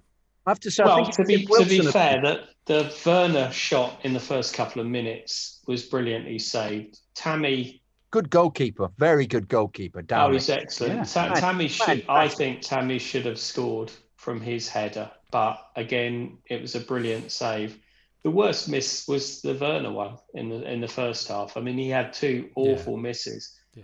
Um, but you know, it's, it's So was, I mean, Mason we're Mount's miss was awful. Mason Mount's miss Yeah. was when he scuffed it. Yeah. Can I just But say we, were two 0 up then, so it wasn't We were, as that's true. That's true. Mount, as- Mount as again. What, what did what did Frank say about Mount today? He said he's the best presser in the team. Uh, uh, uh, in his presser, in Frank's presser, he gets forward pressing mo- more than anybody else in the team, and he loves him. Uh, if if only it was for that, he loves him for that as well as his other skills. We have to see it's a complete bundle of energy. Mount. Never I think he's the heart. He's the heartbeat of the team. but never stops running. You just have to watch him for a few moments. Just watch him. You think, where's he been for a bit? Hang on, he made that run. He ran there. He ran there. He pressed him. He did that. And we've got so many different personalities in the side that are contributing to the success of it. I absolutely love it. Mm. I love it. But as you say, I mean, the thing with Werner, he, he'll miss those two, and I'm going for fuck's sake, fucking just hit it. It's just a goal, shoot for fuck's sake. And then you know that he'll come back and do something fantastic because he is brilliant. That He is a run, that run. Oh God, wonderful! Yeah. It's that kind of thing. You at the end of it, I'm going, oh, look, But you know. J.K., it wasn't. I mean, the run was good enough. I mean, he started about ten He yards outside the penalty area. Exactly. Yeah. He started Yeah. about ten yards outside of our penalty area. The run was lovely, superb. But that final ball, Oh, I, I probably could have scored that. The ball was so good. pace. You know? pace was so brilliant. And and and Tammy opened his body up beautifully. Opened his legs up. Oh. Beautiful. wonderful goal, but you can you, you- you can almost forgive them. You can forgive them, but at the same time, you know that Werner's going to score a goal like that because he is so good. I mean, I'll keep going on about this. I love watching these players. I love watching players that Apart, are. apart from when they miss sitters. No, well, of course, then you that, that's when you go for fuck's sake. Right. Okay. I'm gonna I'm gonna calm you down. Actually, I'm gonna cheer you up as well. All right. That's a promise, by the way. All right. Okay. Okay. Uh, again, I, I wish I could remember who, who did this on Twitter. And if you're listening, I'm really sorry, and I will tr- work harder going forward to when I nick your tweets to remember who the bloody hell I've nicked it from. But this is brilliant. Somebody's done an analysis um, of uh, you know points won and lost uh, in terms of the teams that we've played so far this season, right? So uh, last season is first, this season is second. Brighton away, one point. This season, three points. Liverpool at home, last season no points. This season, no points. Uh, Crystal Palace at home, last season three points. This season, three points. Southampton at home, last season nil point. This season, one point. Man United away, last season no points. This season, one point. Burnley away, last season three points. This season, three points. Sheffield United at home last season one point, this season three points. Newcastle away last season no points, this season three points. So of the teams that we played, we are nine points better off this season than we were last season. Now that really got me thinking, a very dangerous thing I hear you all saying indeed. But you know, we all know, we've all been watching this game long enough to know that league titles are quite often won on very fine margins, apart from when Liverpool romp home with 30 odd points to spare. But, you know, look how different our season would have been last season had we, you know, been 9, 10, 15, 20 points better off. Look how different our season would have been had we had that ability to cl- keep seven clean sheets in nine games. You know, these margins, Dayne, really, really count. And I just thought that's fascinating that we're already up uh, and where we were last season in terms of who we played. Yeah, uh, going back to what I said earlier, the worry is is if we have a few injuries. Now, I have no doubt that players can come in and do a job. They, cannot do a job to the way Frank wants his team to play now. And I, as I said earlier, we have 12, 13, 14 players who play the way. If we can, uh, it's, it's, it depends if they're all on the same page. Uh, but you're right. He it makes you think the whole of last season. I remember. I think I said in the review that we don't even know if this is the way Frank wants to play because no transfer ban, uh, certain players that they couldn't get rid of. So now I'm presuming we're seeing this is the way Frank wants to play, and it is it is it's, it's a thrill to watch. It could be potentially as it could be like one of my most favourite squads or 13, 14, 15 players, uh, favourite teams ever. And yeah, it's it's looking very, very positive. It, it's going to be a test coming up. Uh, Tottenham, I'm uh, getting a bit ahead of myself, and there's a few game, hard games coming up, but you know, it's it's going to be great to watch. It is indeed. I mean, what do you what do you reckon, Clayton? I mean, I, I you know, I, I like to look at things like this, and I do think this is a game of very fine margins, and you know, for me, that's what in one, two, three, four, five, six, seven, eight games. That's quite a difference. Yeah, um, I do think that, and I, I sort of tweeted that after the game on on Saturday. You know, this is what we lost there last year, and we got three points. And however much you want to sort of look at it, that, that those are those are the facts. Um, and Newcastle have beaten a couple of teams at home, um, albeit they've got spanked at home by by Man U. I think um, Wilson, yeah. Wilson was a thing though, Clayton. I think Wilson not playing was actually quite something. I think he's yeah, no, I, I do. But by the same token, I mean, what would he have done? His his midfield would basically camped yeah. on their 18 yard line, so they wouldn't have got the ball to him. But yeah, no, it's yeah, it's, he might have chased, he might it was to our advantage. Yeah, absolutely. Ball, you know, but they didn't play any different last year, and we lost. So, mm-hmm. right. Um, but I think the the the reality check is the fact that we have basically we've done very well, but I, I hate to say this because I don't want to sound like a sort of being down on it, but we haven't really yeah. had a tough game. Well, we've I had mean, Liverpool and United, and we've come away with one point. Yeah, but I'm just talking generally because not we're, we're, we're not we're talking about the, the consecutive wins. But the point is that you build up momentum. And irrespective of beating a Man United or a Liverpool or a so-called top six side, we last year we were losing to Newcastle, we were losing to Southampton. Mm. So yeah, it's it is good. Um, but and again, segue time. Well, indeed. Well, I was going to just kind of, I mean, you know, be, I'll, I'll, segue into it with JK, but he's more than welcome to comment on what we've just been talking about. But I think just picking up on what I said with Clayton, JK, I agree with him. I don't think we've had a massive test, and actually, you know, I think we were unlucky against Liverpool. There has that has to be said, but we got beaten, uh, and you know, we were unlucky against Man United, and we came away with a point. But you know, we've got a huge. I think that the next couple of months could be season defining in true Sky Sports style for Chelsea. And I'm just going to read you who we got coming up. Right, got Rennes tomorrow night shouldn't be a problem. We've got Spurs next Saturday at home. That's a biggie for all sorts of reasons, not least because they're doing quite well. Sevilla away, that that decides, you know, if we finish top of the group, doesn't it? Then we got Leeds at home. Well, who knows which Leeds will turn up, but that's always a big match. Krasnodar easy, and then we've got a run of league games. We've got Everton away. Uh, this is before Christmas, by the way. Everton away, Wolves away, West Ham at home, and then Boxing Day, Arsenal away, and then Villa uh, at home, and then Man City at home, uh, which is the New Year's fixture, and then Leicester away. We've got some really tough matches coming up over the next two months. I think we will have a much clearer idea of where this side is come about January the 15th. Well, I don't think we'll have a problem with any of them. well, okay, that's a mic. That that's a mic drop. Bye, guys. See you next week. No night. I don't. I'm just thinking about it. Yeah, I think we'll beat them. Yeah, but, but I mean, I watched Everton yesterday against Fulham, and they were dreadful in the second half. And by the way, can we just people have been saying, let's get RLC back. He scored a goal. He wasn't really, he's not up to pace at the moment. He played much better with Lookman in the second half.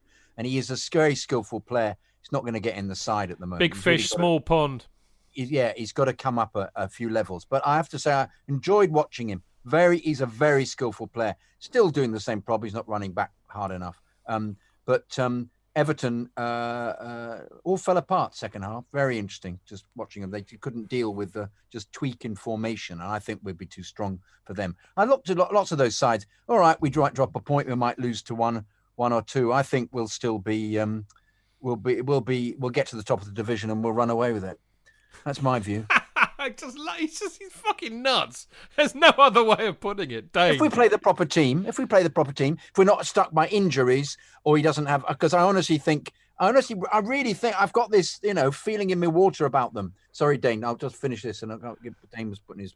his I know, I, I, I, I clocked it. Go So, on. but I, I, I just, I, they're, they're so good. That's such a good. There's such a good combination of players. You just got to get them. You know, they're beginning to work wonderfully. I can't. I look at them. You think, yeah, Chilwell's great. Yeah, yeah, James is great. Yeah, Silva's fantastic. Zouma's come up leaps and bounds. They're putting all the corners in. They're not suffering from the ridiculous business of the ball being being you know those those giving the foul away and everybody scores from it. If if it's it's the the man the only reason we lost points against Man United because he was in transition between trying to get the defense right, which he's done, so he didn't attack very much, and he wanted he wanted a result. and we didn't get a blatant penalty. And we didn't get a blatant penalty because of the mm-hmm. idiocy of the of the refs. So I, I don't I don't count that one. We lost to Liverpool too early on. Didn't have the side together. Some of the players didn't play. Almost irrelevant. This is now. This is a side now that is beginning to look fantastic, and I'm. It's going to get better and better and better. I really think so. I really, if as long as they don't have idiocy like Werner not scoring, but that was because, as you say, bad side, very complacent. They've got the ability now to unlock teams that that, that establish a block. They are that good. You've got the brilliance of of, of Ziyech's uh, Ziyech's crossing. You've got um, uh, a Pulisic to come back. You've got Tammy hopefully on form. Um, I, I I can't not. I I don't have a problem with any of these fixtures. I think we'll get results in nearly all of them. Dane. Yeah, obviously, obviously, I was going to. Uh, Jonathan was right. Even Pulisic, I think, is back on. Frank Frank said today he's, he, he could be in contention Saturday, probably on the bench. I remember back to last season when Frank, you know, found a way to play, and we went on quite a long run as well, which was uh, pretty similar to this. You know, again with signings, he- he's found a formation. He's found positions that are suiting all of our players. Uh, so hopefully everyone stays fit. Yeah. And then, like you say, in January, with no injuries, we can really judge this squad. Because as I said, all it takes is one or two, and the players that come in will muck up. He'll have to go back to playing the other way, which is not the way he's playing at the moment. Uh, so hopefully everyone stays fit. You add in Havertz, who's missed a couple of games. You'll Yeah. play him tomorrow night, I reckon. You'll play. Yeah, I think he'll play. And you know, in January, like like Chid said, January the fifth, after all these results, everyone's fit. We'll be able to say, well, I tell you what, amazing. This is. But this won't is- he bring players in, Dane, that are going to actually fit this pattern? This pattern. we has works. to now. Yeah, he has to. If, if he get- if he eventually gets rid of players, and uh, even Clayton mentioned Andrin uh, earlier, he can. You can see he's he's such an intelligent player. He could play in this system. Uh, the guys who have been injured, you know, but there's you worry about if we do get injuries, the other players coming in will muck up the balance. But now, when we sell players, the players that will he will be bringing in will hopefully be youth. Well, there's, remember, there's or- or- Gallagher. the There's still plus to this Gallagher system. wonderfully. Gallagher's doing wonderfully at West Brom. Wonderfully. Well, he could easily play the Havertz uh, Mount role if he was to come in next season. But Yes, it's looking good, isn't it? Clayton, I'm going to give the final word to you, kind of sum all this up, really. I mean, I, mean, I don't know what's going to happen. I love, I love JK's optimism, but uh, that's a tough run of fixtures, and I think we also still have to factor in they are coming thick and fast. We don't quite know what the, you know, potential effect of this fatigue might be. I'm going to leave you with something uh, quite bizarre. I was listening, as you know, I was listening to the Trans Europe Express last night, and and they, they were obviously it's very Eurocentric, so they were talking about the Champions League, and I can't remember. It might been Andy Brassell actually, but he was saying. He, he said, you know, we might be better suited to have a crack at the Champions League this year, the way that we play. I thought, wow, that's a bit interesting. Yeah, I mean, I, I think the the point is that everybody has this this mental fixture list. I think we, Mike said it on a previous show that the beginning of the season, where it was all the moaning, the bitching, and all the pathetic Frank out rubbish, you know, there was no pre-season. And okay, there was no pre-season for anybody, but we had that one game against Brighton, and then it really was a question of getting the first bunch of fixtures out of the way, which is probably about half a dozen, maybe seven games before the first international break. And that's that is basically what's happened after that international break. I mean, the turning point was the away game in um, where was it? Was it Luda Ludogorets or what I want to say, where we went to the four three three, and Yeah, half time. we haven't looked back since then. And there's there was there was a slight frustration that we were we were playing brilliantly, and then um, Havertz contracted COVID, and we thought, well, I thought it was going to perhaps slow us up, but it didn't. Uh, and against Sheffield United, we played brilliantly. Um, so I, I think this season's a lottery. I really, really do, and I, I think anybody can win it. And why not us? I mean, we're we we've got pr- potentially the best sort of front line of of anybody. Um, midfield's looking good, and and bizarrely, uh, for the first time in a long time, defence looking great. So why not? Yeah, I think there's a there's a lot of sense to that. Um, yeah, why not us indeed? I mean, I think it's it's a very weird season this season, and I think that you can't deny that. And I mean, Liverpool look, you know, more vulnerable than they have for a while, although they're still relying on blatant poor refereeing decisions to get their results for them, as I saw yesterday. Um, you know, Tottenham. I think next Saturday is going to be huge, actually. And I really, really hope. I mean, we'll talk about it next Friday, obviously, but I really hope we give them a damn good slapping and put them back in their, their place. But you, but you know how it's just going to be a tough game. He's he's going to kick us. Um, they're going to press us. It's going to be very very difficult. But you know, you look at. I watched the Tottenham Man City game, and City are just toothless at the moment. It's All over the place, extraordinary. aren't they? They Yeah. are. Absolutely extraordinary. Who's refing the Spurs game? Isn't it our friend? Um, I don't know, mate. I don't know. Who, I don't ref, know, but ho- hopefully it won't be Mr. Coote. who ref the cup final?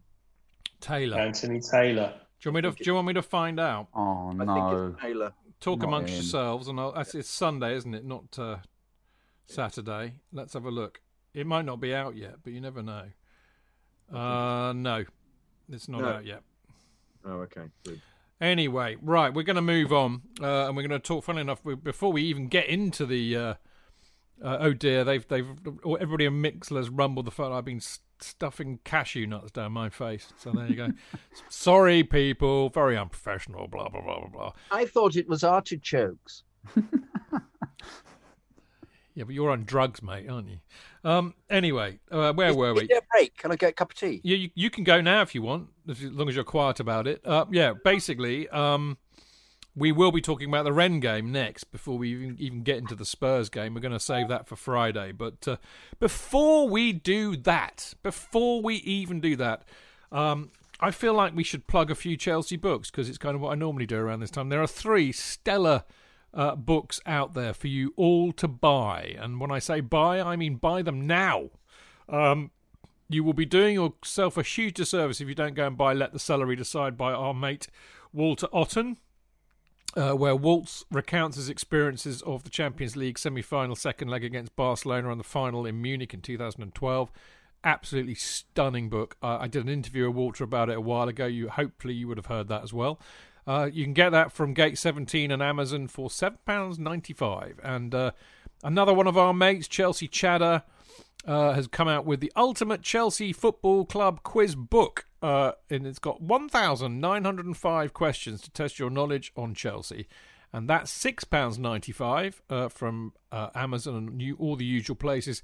And last but by no means least, the Tales of the Chelsea Unexpected by the legend that is Dave Johnson, also known as At Only a Pound. and one of my favourite people at Chelsea, one of my oldest friends at Chelsea, Neil Smithy Smith, at Smithy East Stand. And by the way, it's Smithy's birthday today. Uh, so Happy I've, birthday, yeah, Neil. I've already texted him a happy birthday. Um, if he's listening to the podcast, uh, just from all, from all of us, really, mate, have a very happy birthday. We love you lots. Anyway, Tales of the Chelsea Unexpected is the story of 40 amazing Chelsea matches against 31 different teams and a series of outcomes, scores, and subsequent events that nobody could ever have predicted. So there you go. That's 8.95 uh, from Amazon. So there you go. We will be back after this break.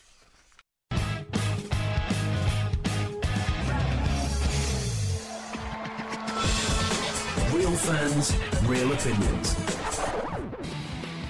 I'm Jason Cundy, and you're listening to the Chelsea Football Fancast. Up the Chelsea! Footballfancast.com.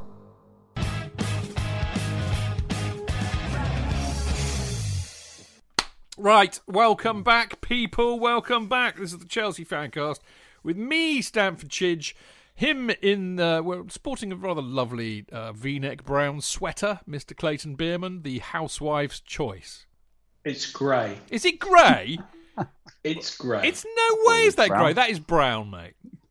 it's grey. Okay, Clayton, uh, Dane, Jonathan, Jonathan, Dane. What colour is j- his jumper? He, he's I got thought a- it was brown. Yeah. He's got. Can I just say he's got a beige filter on? Okay. Yeah. All right. It's turning the grey into brown because you look unbelievably suntanned, Clayton. You look as if like, you're in the, Yeah, I've, I've, I've been on the beach, mate. Not not in a, not in a not in a Michael Bates way. I hasten to add. You know. So what's the what's the colour of your wallpaper? Grey. You And see you're the right. I think he's colourblind. It mate. looks brown. Yeah. No, it's not. It's because of the light I've got on.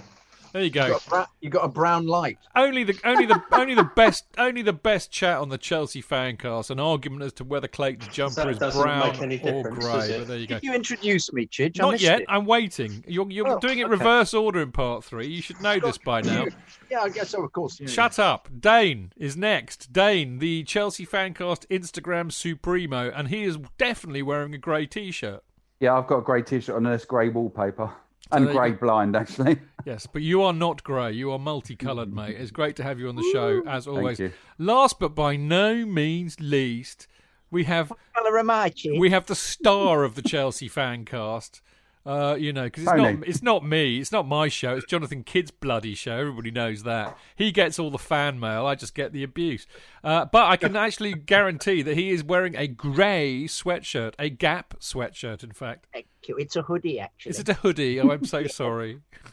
Down with the ute. He is down with a U. All right. I just found it so easy, just to, stuff that I would never wear. Nobody ever sees me. Yeah. You've been outed, mate. I've outed you. Good. You've outed me in my hoodie. You're you're out of the fashion closet, I should say, very carefully. Anyway, right, okay. It was brilliant to have them on. I, am really enjoying it tonight. It's always better when we win, but it's always nice to catch up with this lot. It really is, and also with you lot too. Loads of people in Mixlr, too many to name. Although I will name check Andrew Bailey, who's an absolute legend uh, down under in Melbourne. Hope you're well, mate. Good to see you in here. Right now, uh, tomorrow night.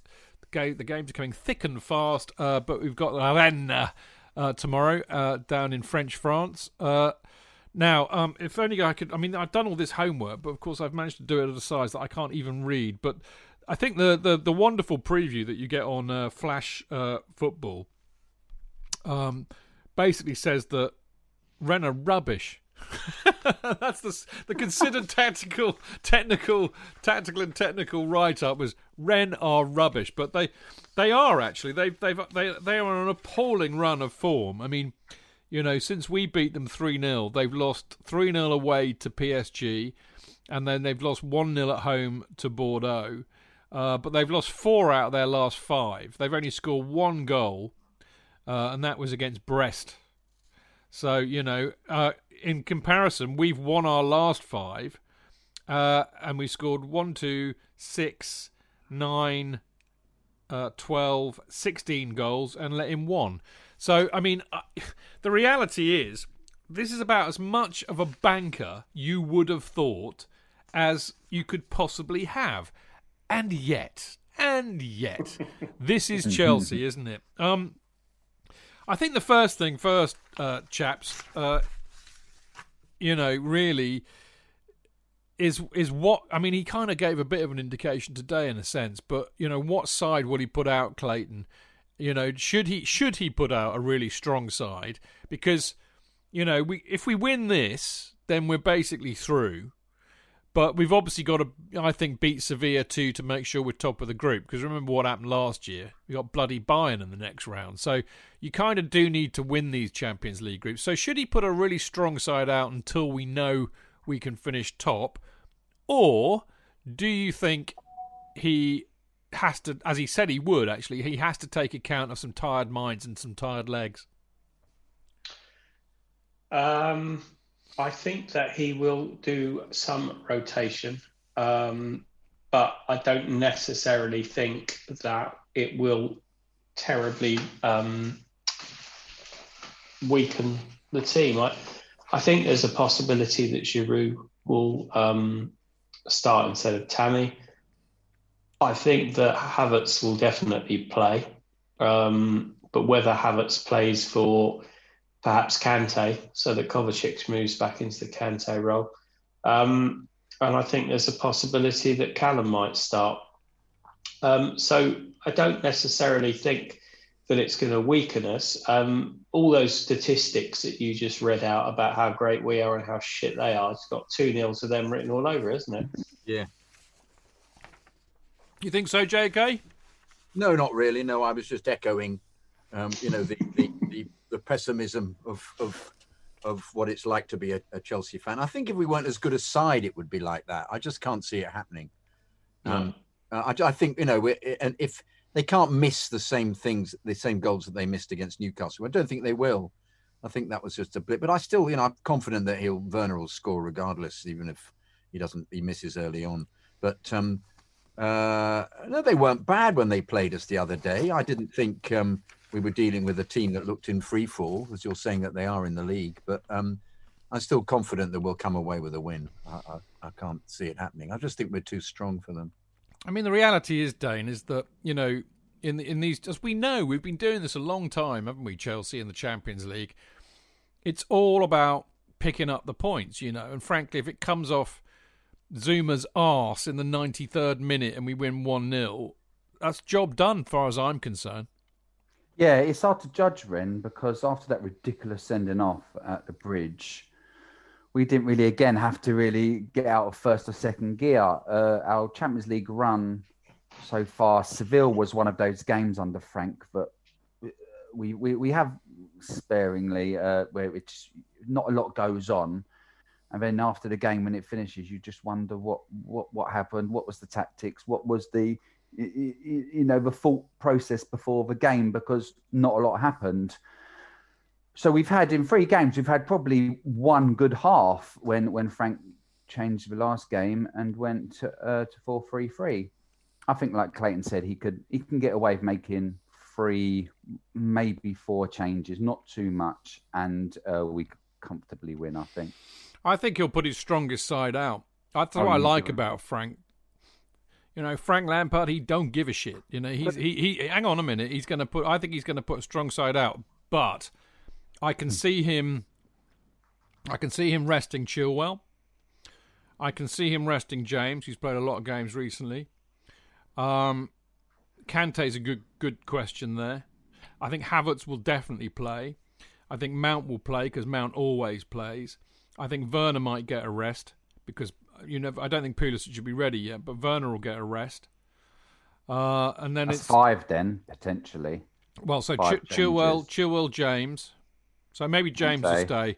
Chilwell, I think, will get rested because I think he's worried. He's nursing him yeah. his back.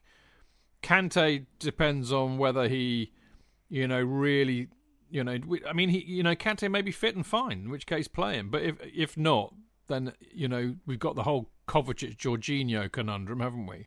Yeah, he doesn't. He never rests Mount because Mount, Mount's got boundless energy. Havertz will come in, so it could be it could be Mount, Kovacic, Havertz in midfield.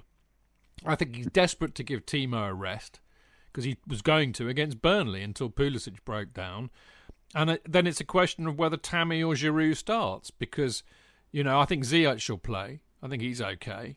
So maybe maybe what he'll do is he'll go Hudson Odoi, Giroud, stroke Tammy, Ziyech, uh, Mount Havertz, Kovacic possibly.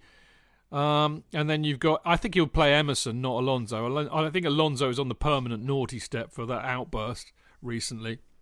Mm-hmm. So and, he's, I mean, he's, he's, there with Tomori, I think. Well, we just don't know what's going on. I mean, uh, we asked Ollie on Friday because you know Ollie Ollie's closer to it than we are, and, and Ollie's as, as stumped as everybody else seems to be. You know, as far as Ollie's concerned, nobody has the balls in a press conference to ask what the hell's going on. Yeah, well, should we should we should ask Olivia Bazaglo, who who madly, in my opinion, bless her heart, goes out on Twitter and, and, and gets feedback from her thousands of Twitter fans as to what she should ask in the press conference. So maybe we should just bombard Olivia, uh, Olivier and is it Olivia, Olivia, isn't it, Olivia, Olivia and yeah, say yeah. and say Olivia, ask him about Tomori tomorrow.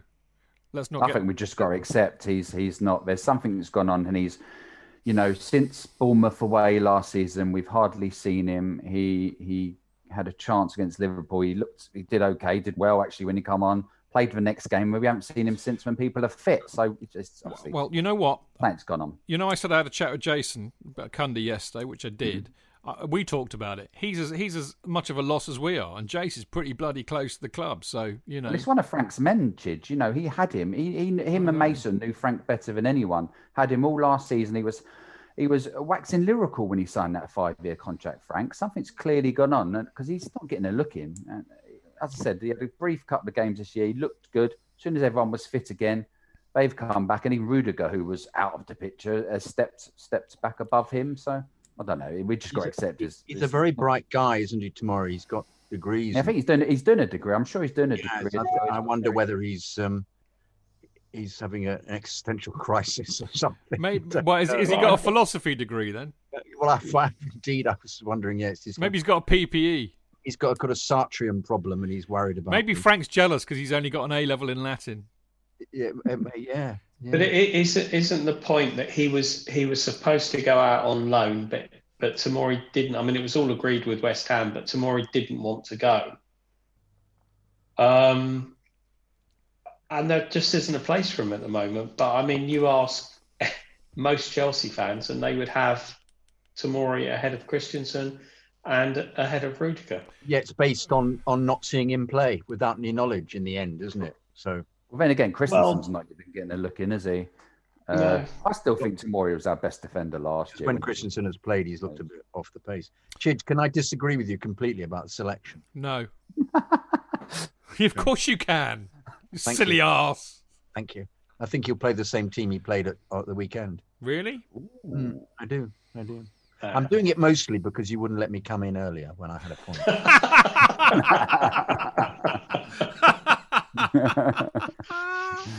okay, well, there's a lot of logic in that. Yeah, okay, okay then, smart ass. What's your prediction? Prediction? Mm. Uh, three one. Three one. Three one to yeah. Chelsea. Dane, what about you, mate? Three 0 Three 0 Clayton. 2 0. Yeah, I, am with you, Clayton. I think 2 0. I mean, I, I, I think the one. Go on. No, I was just going to say that the one thing that we shouldn't underestimate is winning away in the Champions League is actually very difficult. Mm. Totally agree. I totally agree. Although I do, th- I do think if you get early goals against against the, you know, I feel, I feel like I feel a Brian Clough moment coming. If you get early goals against these Johnny foreigners, you know, they they, they give up. Like they give up after ten minutes, don't they? they don't like it. Unless unless they bribe the referee. If, if they bribe the referee, they can clip. come round to my house and paint it. What? Did you see this this uh, this wonderful guy James who posts all these old clips? Yeah, yeah, lovely um, bloke. Posted a um, Chelsea two Forest one um, from the late seventies, and there was a, there was a picture of Clough, or uh, a shot of Clough and he had his two sons on the bench, but they were they weren't like they were obviously Nigel and the other one. Um, but it's not like they were substitutes. They were. I've seen it. I've seen it. Yeah, yeah. Yeah. Couple of couple of kids. It was wonderful. Brilliant, brilliant, brilliant. All right. Um, I was just going to say, really, as a final point, I think for me, I mean, we have to beat them, obviously, because you just got to keep winning, and You know, it's all about picking up points in the Champions League. I agree with Clayton. I think away matches are historically tougher. But for me, it's all about the Sevilla match.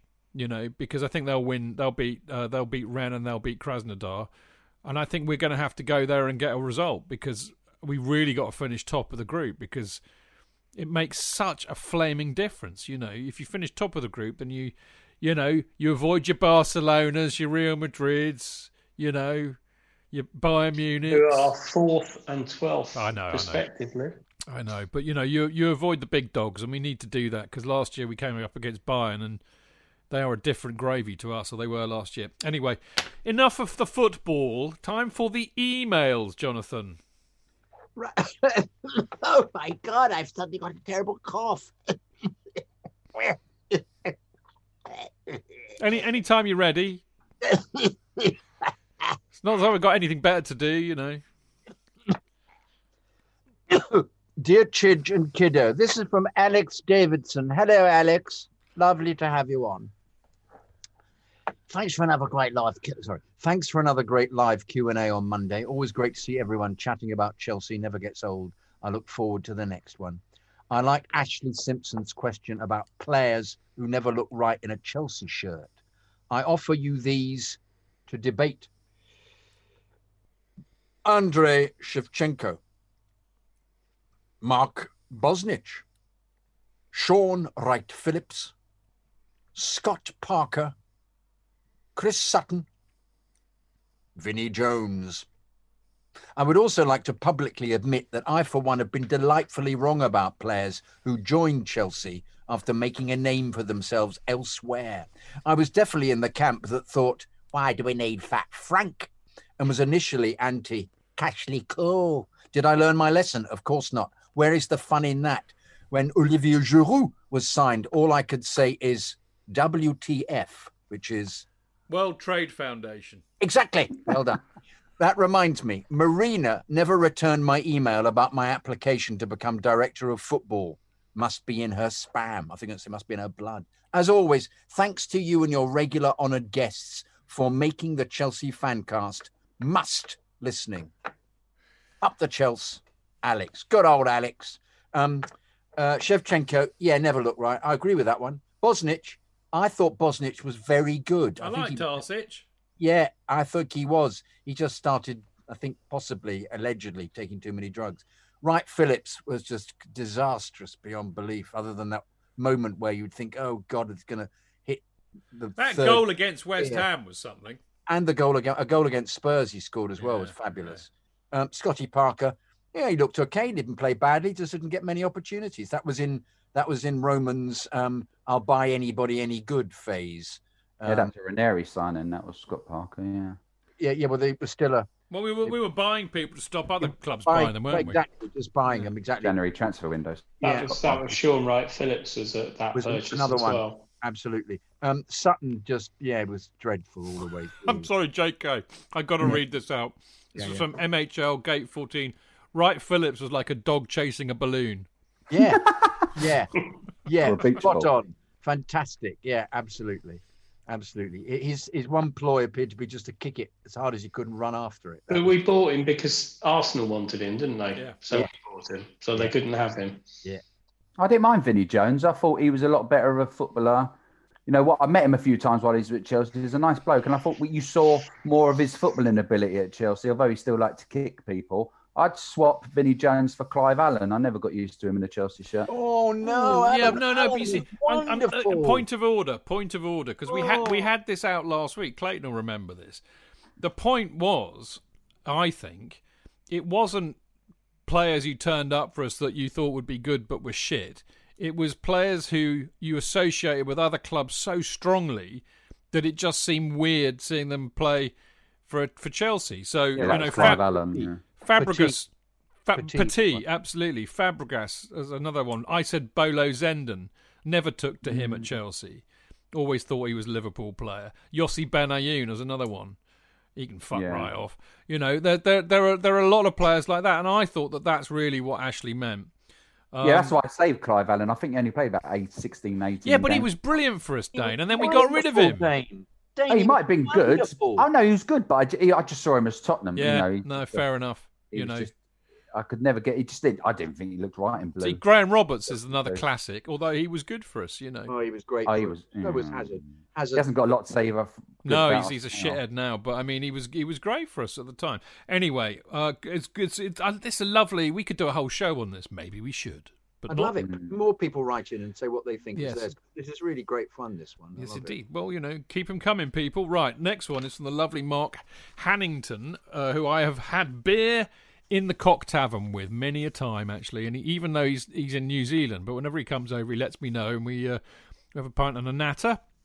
Always good to see him. Hope you're well, Mark. Uh, he says, "Hello all. On this week's Q and A show, J.K. was waxing his no, no, he, it was no, no. I'll read that again." Uh, Oh, oh, oh, oh, oh, oh, oh, oh. on this week's Q and A, on this week's Q and A show, J.K. was waxing fondly, not fondling his. No, no. I'll- Fondling his J.K. was waxing. You should, Mark. You should never write things which give me license to get all very carry on about it. But anyway, I'll read it again. On this week's Q and A show, J.K. was waxing fondly about his red, white, and green Chelsea scarf, and musing as to where the idea for these colours came from. The Chelsea website Colours in the Kit page helpfully solves the mystery, as in 1972, manager Dave Sexton opted for red shirts, white shorts, and green socks in homage to the famous Hungary team of the 1950s.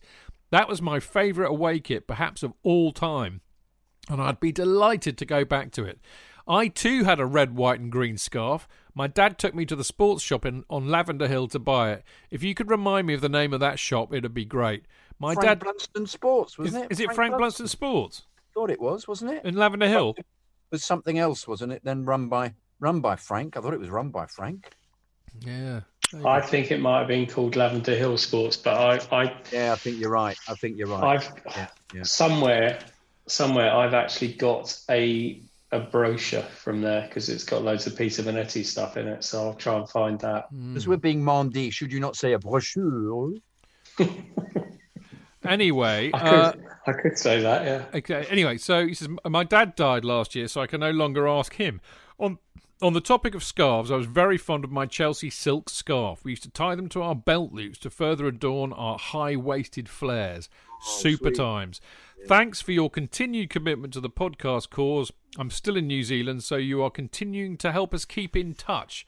Uh, take care, people. Thanks, Mark Hannington. Yeah, great to hear from you, Mark. Lovely blast.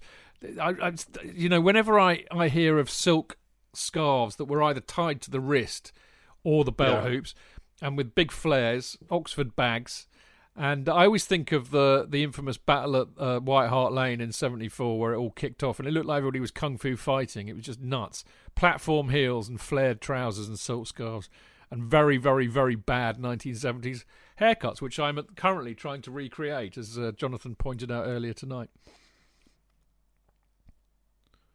Yeah. You're next, mate. Oh, oh what? what oh, You're yeah. on, Jonathan. You're on. You're on. Oh, yeah, yeah. No, you have to say, Jonathan, you're off, is what you do in uh, in the theatre. Mr. Kydd, you are off, and that means you're not on stage. Anyway, that's just a bit of. You know, Who Knowledge. knew? yeah, who knew? Yeah, But yeah. you are on stage. No. So you got it the wrong way round. When you're off, you're on. When you're on, you're off. It's like cricket. When you're I in, you're out. When you're out, you're in. Very similar, very similar. Um, uh, Adam It's not working for you, Jonathan. not- no. I It tell was you what, working. you've got to really working. worry. You've got to worry when the newer recruits to the fan cast are coming out with the old gags. Yeah. Yeah. And by, by the way, Jonathan, don't read the penultimate paragraph out. No, Okay. don't. Oh, Fuck. yeah. Uh, sorry. Oops. Uh-uh. Schoolboy error. Yeah, I won't. No problem. I haven't looked at it yet. But um, um but Dayne uh, Dayne's my publicist now. From now. Adam, I listened to the podcast yesterday. I'm over the moon. I won Walter's book, even though he had your favourites. I don't take it personally. Uh, winky face. I've only been listening since the end of 2017-2018 season. Yes, I was lost in the Amazon rainforest. But I have to say the fancast has become a must listen for me each week. It's given me a much needed Chelsea fix through this year while we can't get to the games. As the premises of the book is the uh, as the premise of the book is the greatest moment in our beloved club's history. It's taken my thoughts back to the 19th of May 2012. I do now feel complied to share my Chelsea story, especially of the day of the CL win. It'll be slightly different to most die-hard slash match-going Chelsea fans. I will read Walter's book for nostalgic reasons, and I'll drop you another email once I've read it. You all do an amazing job on the fancast, and I can only imagine the hours you must put into it. Hours and hours, Adam, hours. It's really appreciated, so thank you. My my. Uh, No, no, no, no, no, no, no. Let's hope that. Sel- the- the- Let- yeah, I know. I'm getting there. I'm getting there. I'm getting there. I was just reading it for you know somewhere he lived. Oh, um, uh, Adam lives in Rickmansworth. Let's hope. Let the celery decide isn't sitting on your shelf in a year's time like the last competition winner. Aha. Take care and thanks again, Adam. Yes, I do my best. It's very difficult to go to the post office at the moment under the COVID restrictions, but I'll do my best to get it out to you, Adam.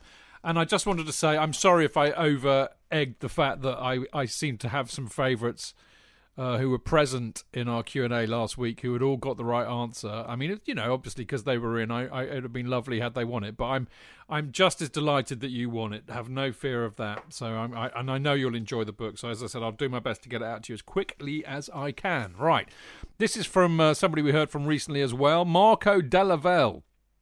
He says, Good evening, everybody.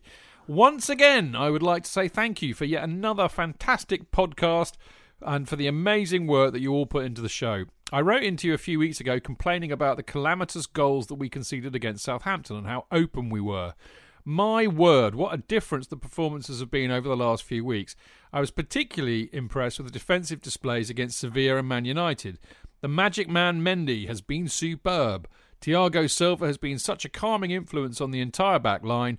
Reece James has improved so much that he's been able to keep uh, uh, Cesar Azpilicueta out of the side.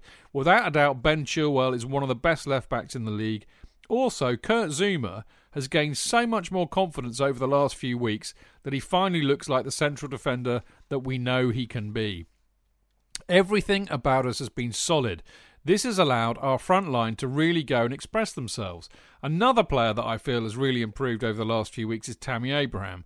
Last season, I felt that Tammy really struggled to hold the ball up at times, but this season, I feel that he's really worked on this part of his game and he's flourished in the 4 3 3 formation that we're playing in at the moment.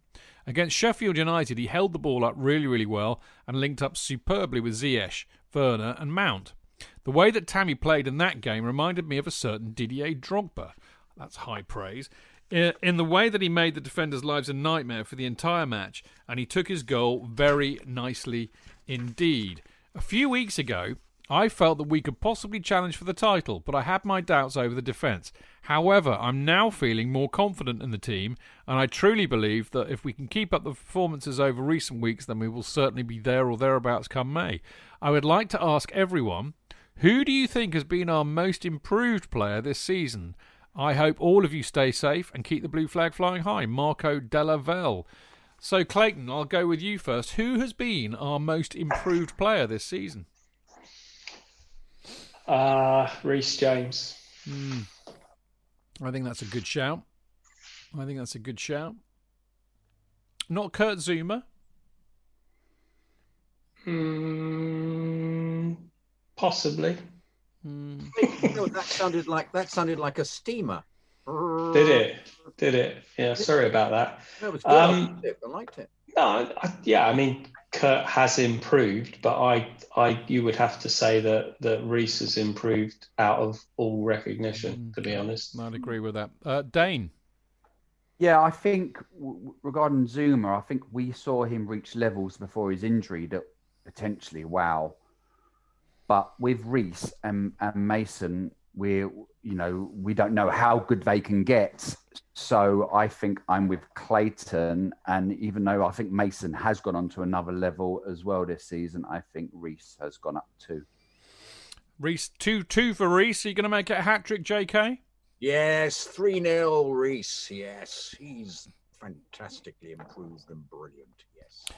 I tell you what, it's really it's really hard to argue with that. Although I, I, I will I will I will put in a shout for Tammy Abraham.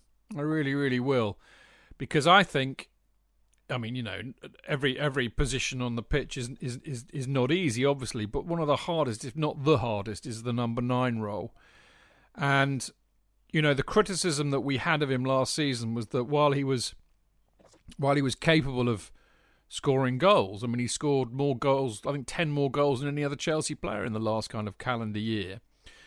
But, um, you know, there was that he looked like a player who still had a fair amount to learn in terms of that role.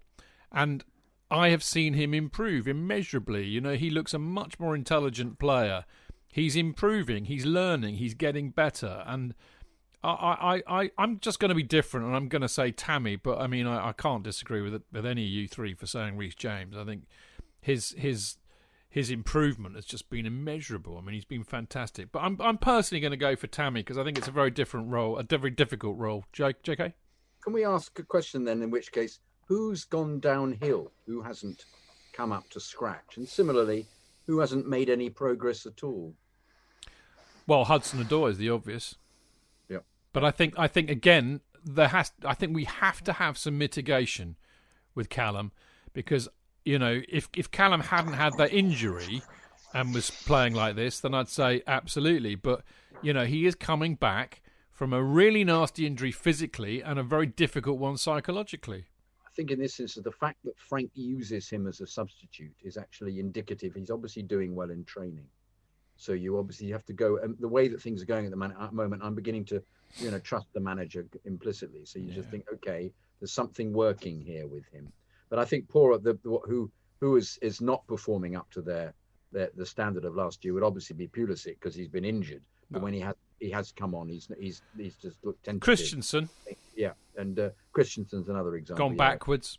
Backwards, yeah, yeah, yeah, yeah. Definitely. Um, Rudiger actually looks to be slightly more, slightly less mad um, in this environment because to me he's uh, there's a kind of Mad what, Tony they call him on the training final, pitch. The cup final was an example of idiocy, you know, just leaping about and missing people and mm. leaving people unmarked. Whereas now he appears to be uh, um, taken on the mantle of, of Zouma appears to be you know, the the the less headless chicken of the two, as they were. But he's now. Uh, he's now his his mentor to an extent. I think Zouma's come on leaps and bounds. Yeah, no, I, th- I, think he was worth a shout, which is why, why I'm, why I'm lobbed yeah. it in at, at Clayton there. Uh, yeah. Now we've got a bonus email which I'm going to have to read out because it didn't make your script because it came in a bit a bit later, uh, and it's from the wonderful Nana Yaboa who we heard from last week, if you remember. Yes. Yes, yeah. from uh, Ghana, I believe. Love it, love it. Yes, I could be wrong, uh, but he says. Uh, I'm presuming it's a he. I mean, it might be, it might be a lady. A lady. Uh, maybe you could let us know. I'm presuming you're a bloke. Anyway, hello, fancasters. Hope you're doing well. Hope you're all doing well. In such exciting times to be a Chelsea fan, as we see our beloved Chelsea go from strength to strength, what did you th- all think about Rudiger's general performance on Saturday? I think he slotted in quite well for Silva. I think our defence is finding the solidity it needs that we may be able to rotate the likes of Christensen and Tomori into the fold in the near future without making it too terrible as it was some time ago. Finally, what do you think of people saying we've beaten teams we're supposed to beat anyway, and so it's too early to think about a title challenge? I think you can only beat what's in front of you. Thanks for the good job you're doing.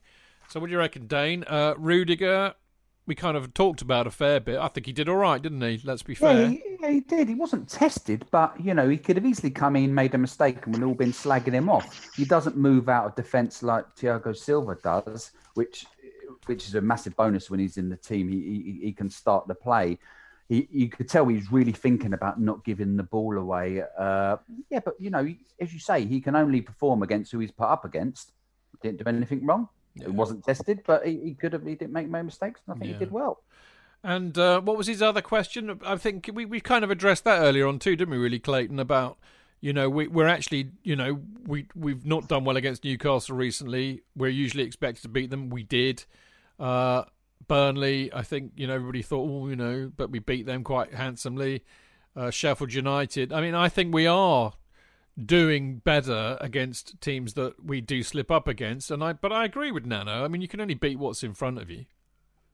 Yeah, I mean, I, I sort of said earlier that we haven't really been tested to any great degree, but um, in previous years or previous seasons, we have lost two teams that we should have beaten, and no doubt in seasons to come we will. Um, it's a mad season, and um, we've shown consistency, which a lot of teams haven't. Um, so yeah, no, I, it's very encouraging. Very Mm. encouraging. So there you go, J.K.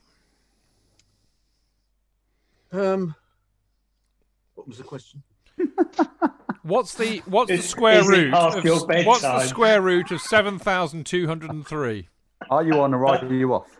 Uh, to, to, to, to, uh, three hundred and ninety. How many chucks can a woodchuck chuck if a woodchuck could chuck wood? Three. Exactly. There you go. Um, we've answered all the questions. There wasn't really anything. I know, answer, I so, yeah. know, I know. I got a bit tired though. I You're know, right. bless you. Well, it's time to go. Time to go home. Time to go home. Andy and Teddy are It's time waving to go. goodbye. They are waving goodbye. Goodbye. Goodbye. we are so showing our age if we know that one. so J.K., also known as Andy Pandy, uh, it is time to, to time to say goodbye. Sadly, I mean that is all we've got time for this week. Uh, now, uh, J.K. and you, me, myself, and I will be joined by the legend that is Mark Meehan uh, this Friday uh, for uh, the preview show at seven o'clock. People, now listen, right? There's no excuse. You can't go out on the piss to the pub on a Friday night. There is no excuse for you not to join us in Mixlr. We get far more people on a Monday because I've trained you, trained you well to get here on a Monday at seven. So Good get, show, everybody. It's, a good show. it's way better than this one, isn't it? better. It's Yeah. briefer, and Chidge gets in always gets in a fantastic guest um, from a the op- opposition view. Really brilliant every every week. Brilliant, absolutely Yeah, I'm. I'm hoping to get Ricky Ricky Sachs from the last Yeah, word on Spurs. Great, this- he's great. but yeah. he, he does talk like you know for England, so you know we have to shut him up and pull the plug on him. But hopefully we will. I haven't phoned him yet. But anyway, yeah. So join us uh, on Friday at seven o'clock in Mixlr for a look ahead to the Spurs game for our preview show, um, and then. Next Monday, JK and I will be joined by Dan Silver and Alex Churchill for the usual Monday night fancast, and we're going to obviously be looking back at the Spurs match and ahead to the crucial Champions League match against Sevilla. Now, as you may or may not be aware, um, there's a new podcast out on uh, the Chelsea Fancast platform that uh, which that has the massive advantage that neither Jonathan or I are on it. So that that would make it essential listening, I would have thought. Um, but it's called uh, "Went to Mow Kings Meadow" uh, by our very own Dean Mears and the lovely Jane Chapel, as they discuss the Chelsea women's team. Uh, and a, as I said, on a podcast that we distribute on Chelsea Fancast. Now that comes out on a Tuesday evening. Uh, it got a lot of love last week, so continue to give it love. It's very, very good effort on Dean's part. Uh, and it and this podcast and the Friday one all available on chelseafancast.com, uh, Acast, Apple, SoundCloud, and Spotify, as well as all the other podcast distributors. And uh, Talking of which, you can uh, find Chelsea Fancast and lots of other Chelsea podcasts on the CFC Blues app, as they so eloquently announce here. Now, Dayne, I remember earlier on you said to me you had an Instagram message. Oh yeah, yeah. Sorry, yeah. Let me get it up. the, the message. First of For all, now, for now. For now, for now. First of all, I'd like to thank everyone who's interacted, liked, or spoke to me on Instagram. We went past the thousand followers a couple of weeks ago, which was uh, which was a nice, very nice. I got a message from Johnny Mattock, who lives in California. He's a friend of the show, and he has we've been in contact a few times. He collects uh, seats from you know seats from sports stadiums. If you look at his Instagram page, he'll usually show a seat from a famous sports stadium, usually in America. And he's after, if I can find a message, I think he's after a seat from the West Stand, which does come up on eBay every now and again. And he's interested in in purchasing one. And he put a plea out if if I knew of anyone. I asked you, and you said obviously you remembered some people over the years saying they owned one, but you can't remember who. So anyone has got an old West Stand seat, uh, you know, tarted up and which they might be interested in selling, then obviously either get in contact with Chidge or me for Instagram, and then we can put you on to Johnny Mattock, who obviously collects these uh, retro stadium seats. He's got Lovely. some You great. can have my current seat in the Matthew Harding upper. I'm not using it at the moment. yeah, neither am I. Very fair point. Well, well done, Dayne. Thanks for that. And well done for everything you do on the Instagram page at Chelsea Oh, it's Fancast. pleasure. Thank so you. go and interact with us on there. Dayne does a great job. Some really lovely content that goes up there. If only I could understand how it all worked. Now, um, Don't forget, of course, Patreon. We've had a few new Patreon sign-ups this week. Uh, I won't, I won't name you because you know you might not want to be named, um, but I know who you are, and uh, massive thanks to you. And uh, hopefully, I'll be getting a signed Kerry Dixon mini banner on on its way to you soon. Um, also, of course, uh, if you do sign up to Patreon, as well as getting a Kerry banner.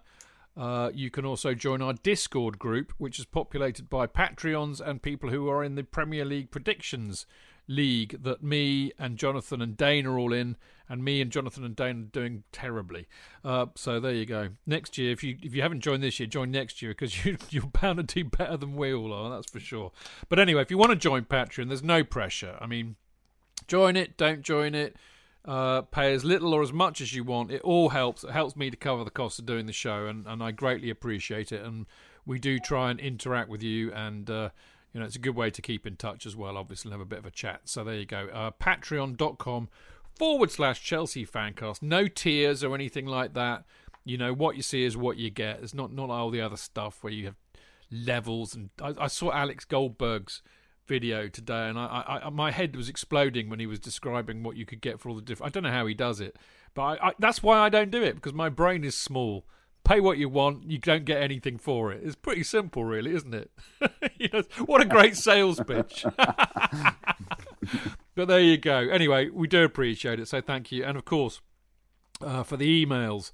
Uh, in off the post, as we like to call them. If you want to send one and get it read out by us, it can be an email, a Patreon message, an Instagram tweet, anything really. Just get hold of us, and we'll we'll let you uh, we'll let it let it be read out on the show. Uh, the email address is chelseafancast at gmail.com, as it always has been. Chelseafancast at gmail.com. Right, you can follow the show on Twitter at chelseafancast, me at Stamford Chidge, Jonathan at Jonathan Kydd, Clayton at Goldie59, Dayne at DWit9. Uh, so there you go. That's it, folks. Time to go home. Jonathan, did you want to say something? You put your hand up. Uh, I did earlier, but the moment has passed, as oh. it has a this evening. So sorry, I denied you. Yeah, yeah, yeah. yeah. interesting point. Yeah. Never mind. Uh, I'm so sorry. It's okay. I understand. You, you, you know, you, you've got a lot to say. So. Meow.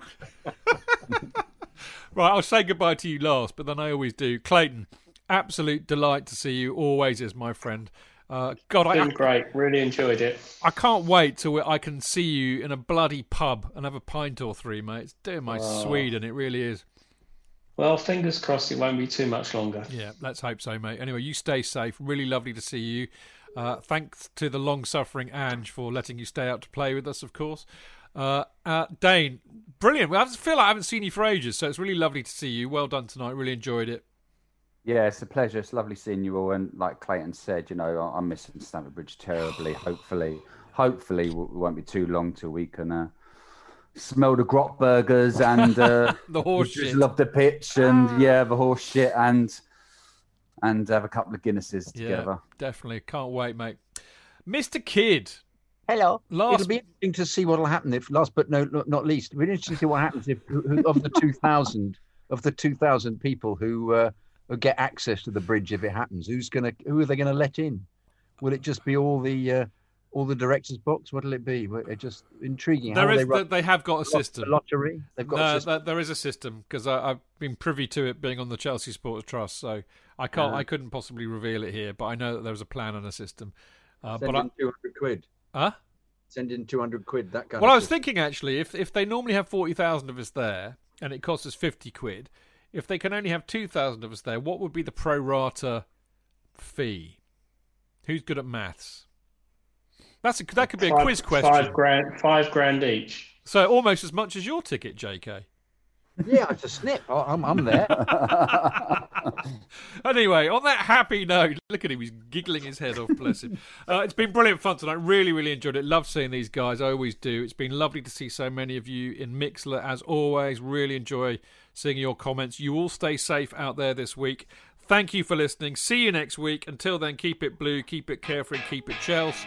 Up the Chelsea! Up the Chelsea!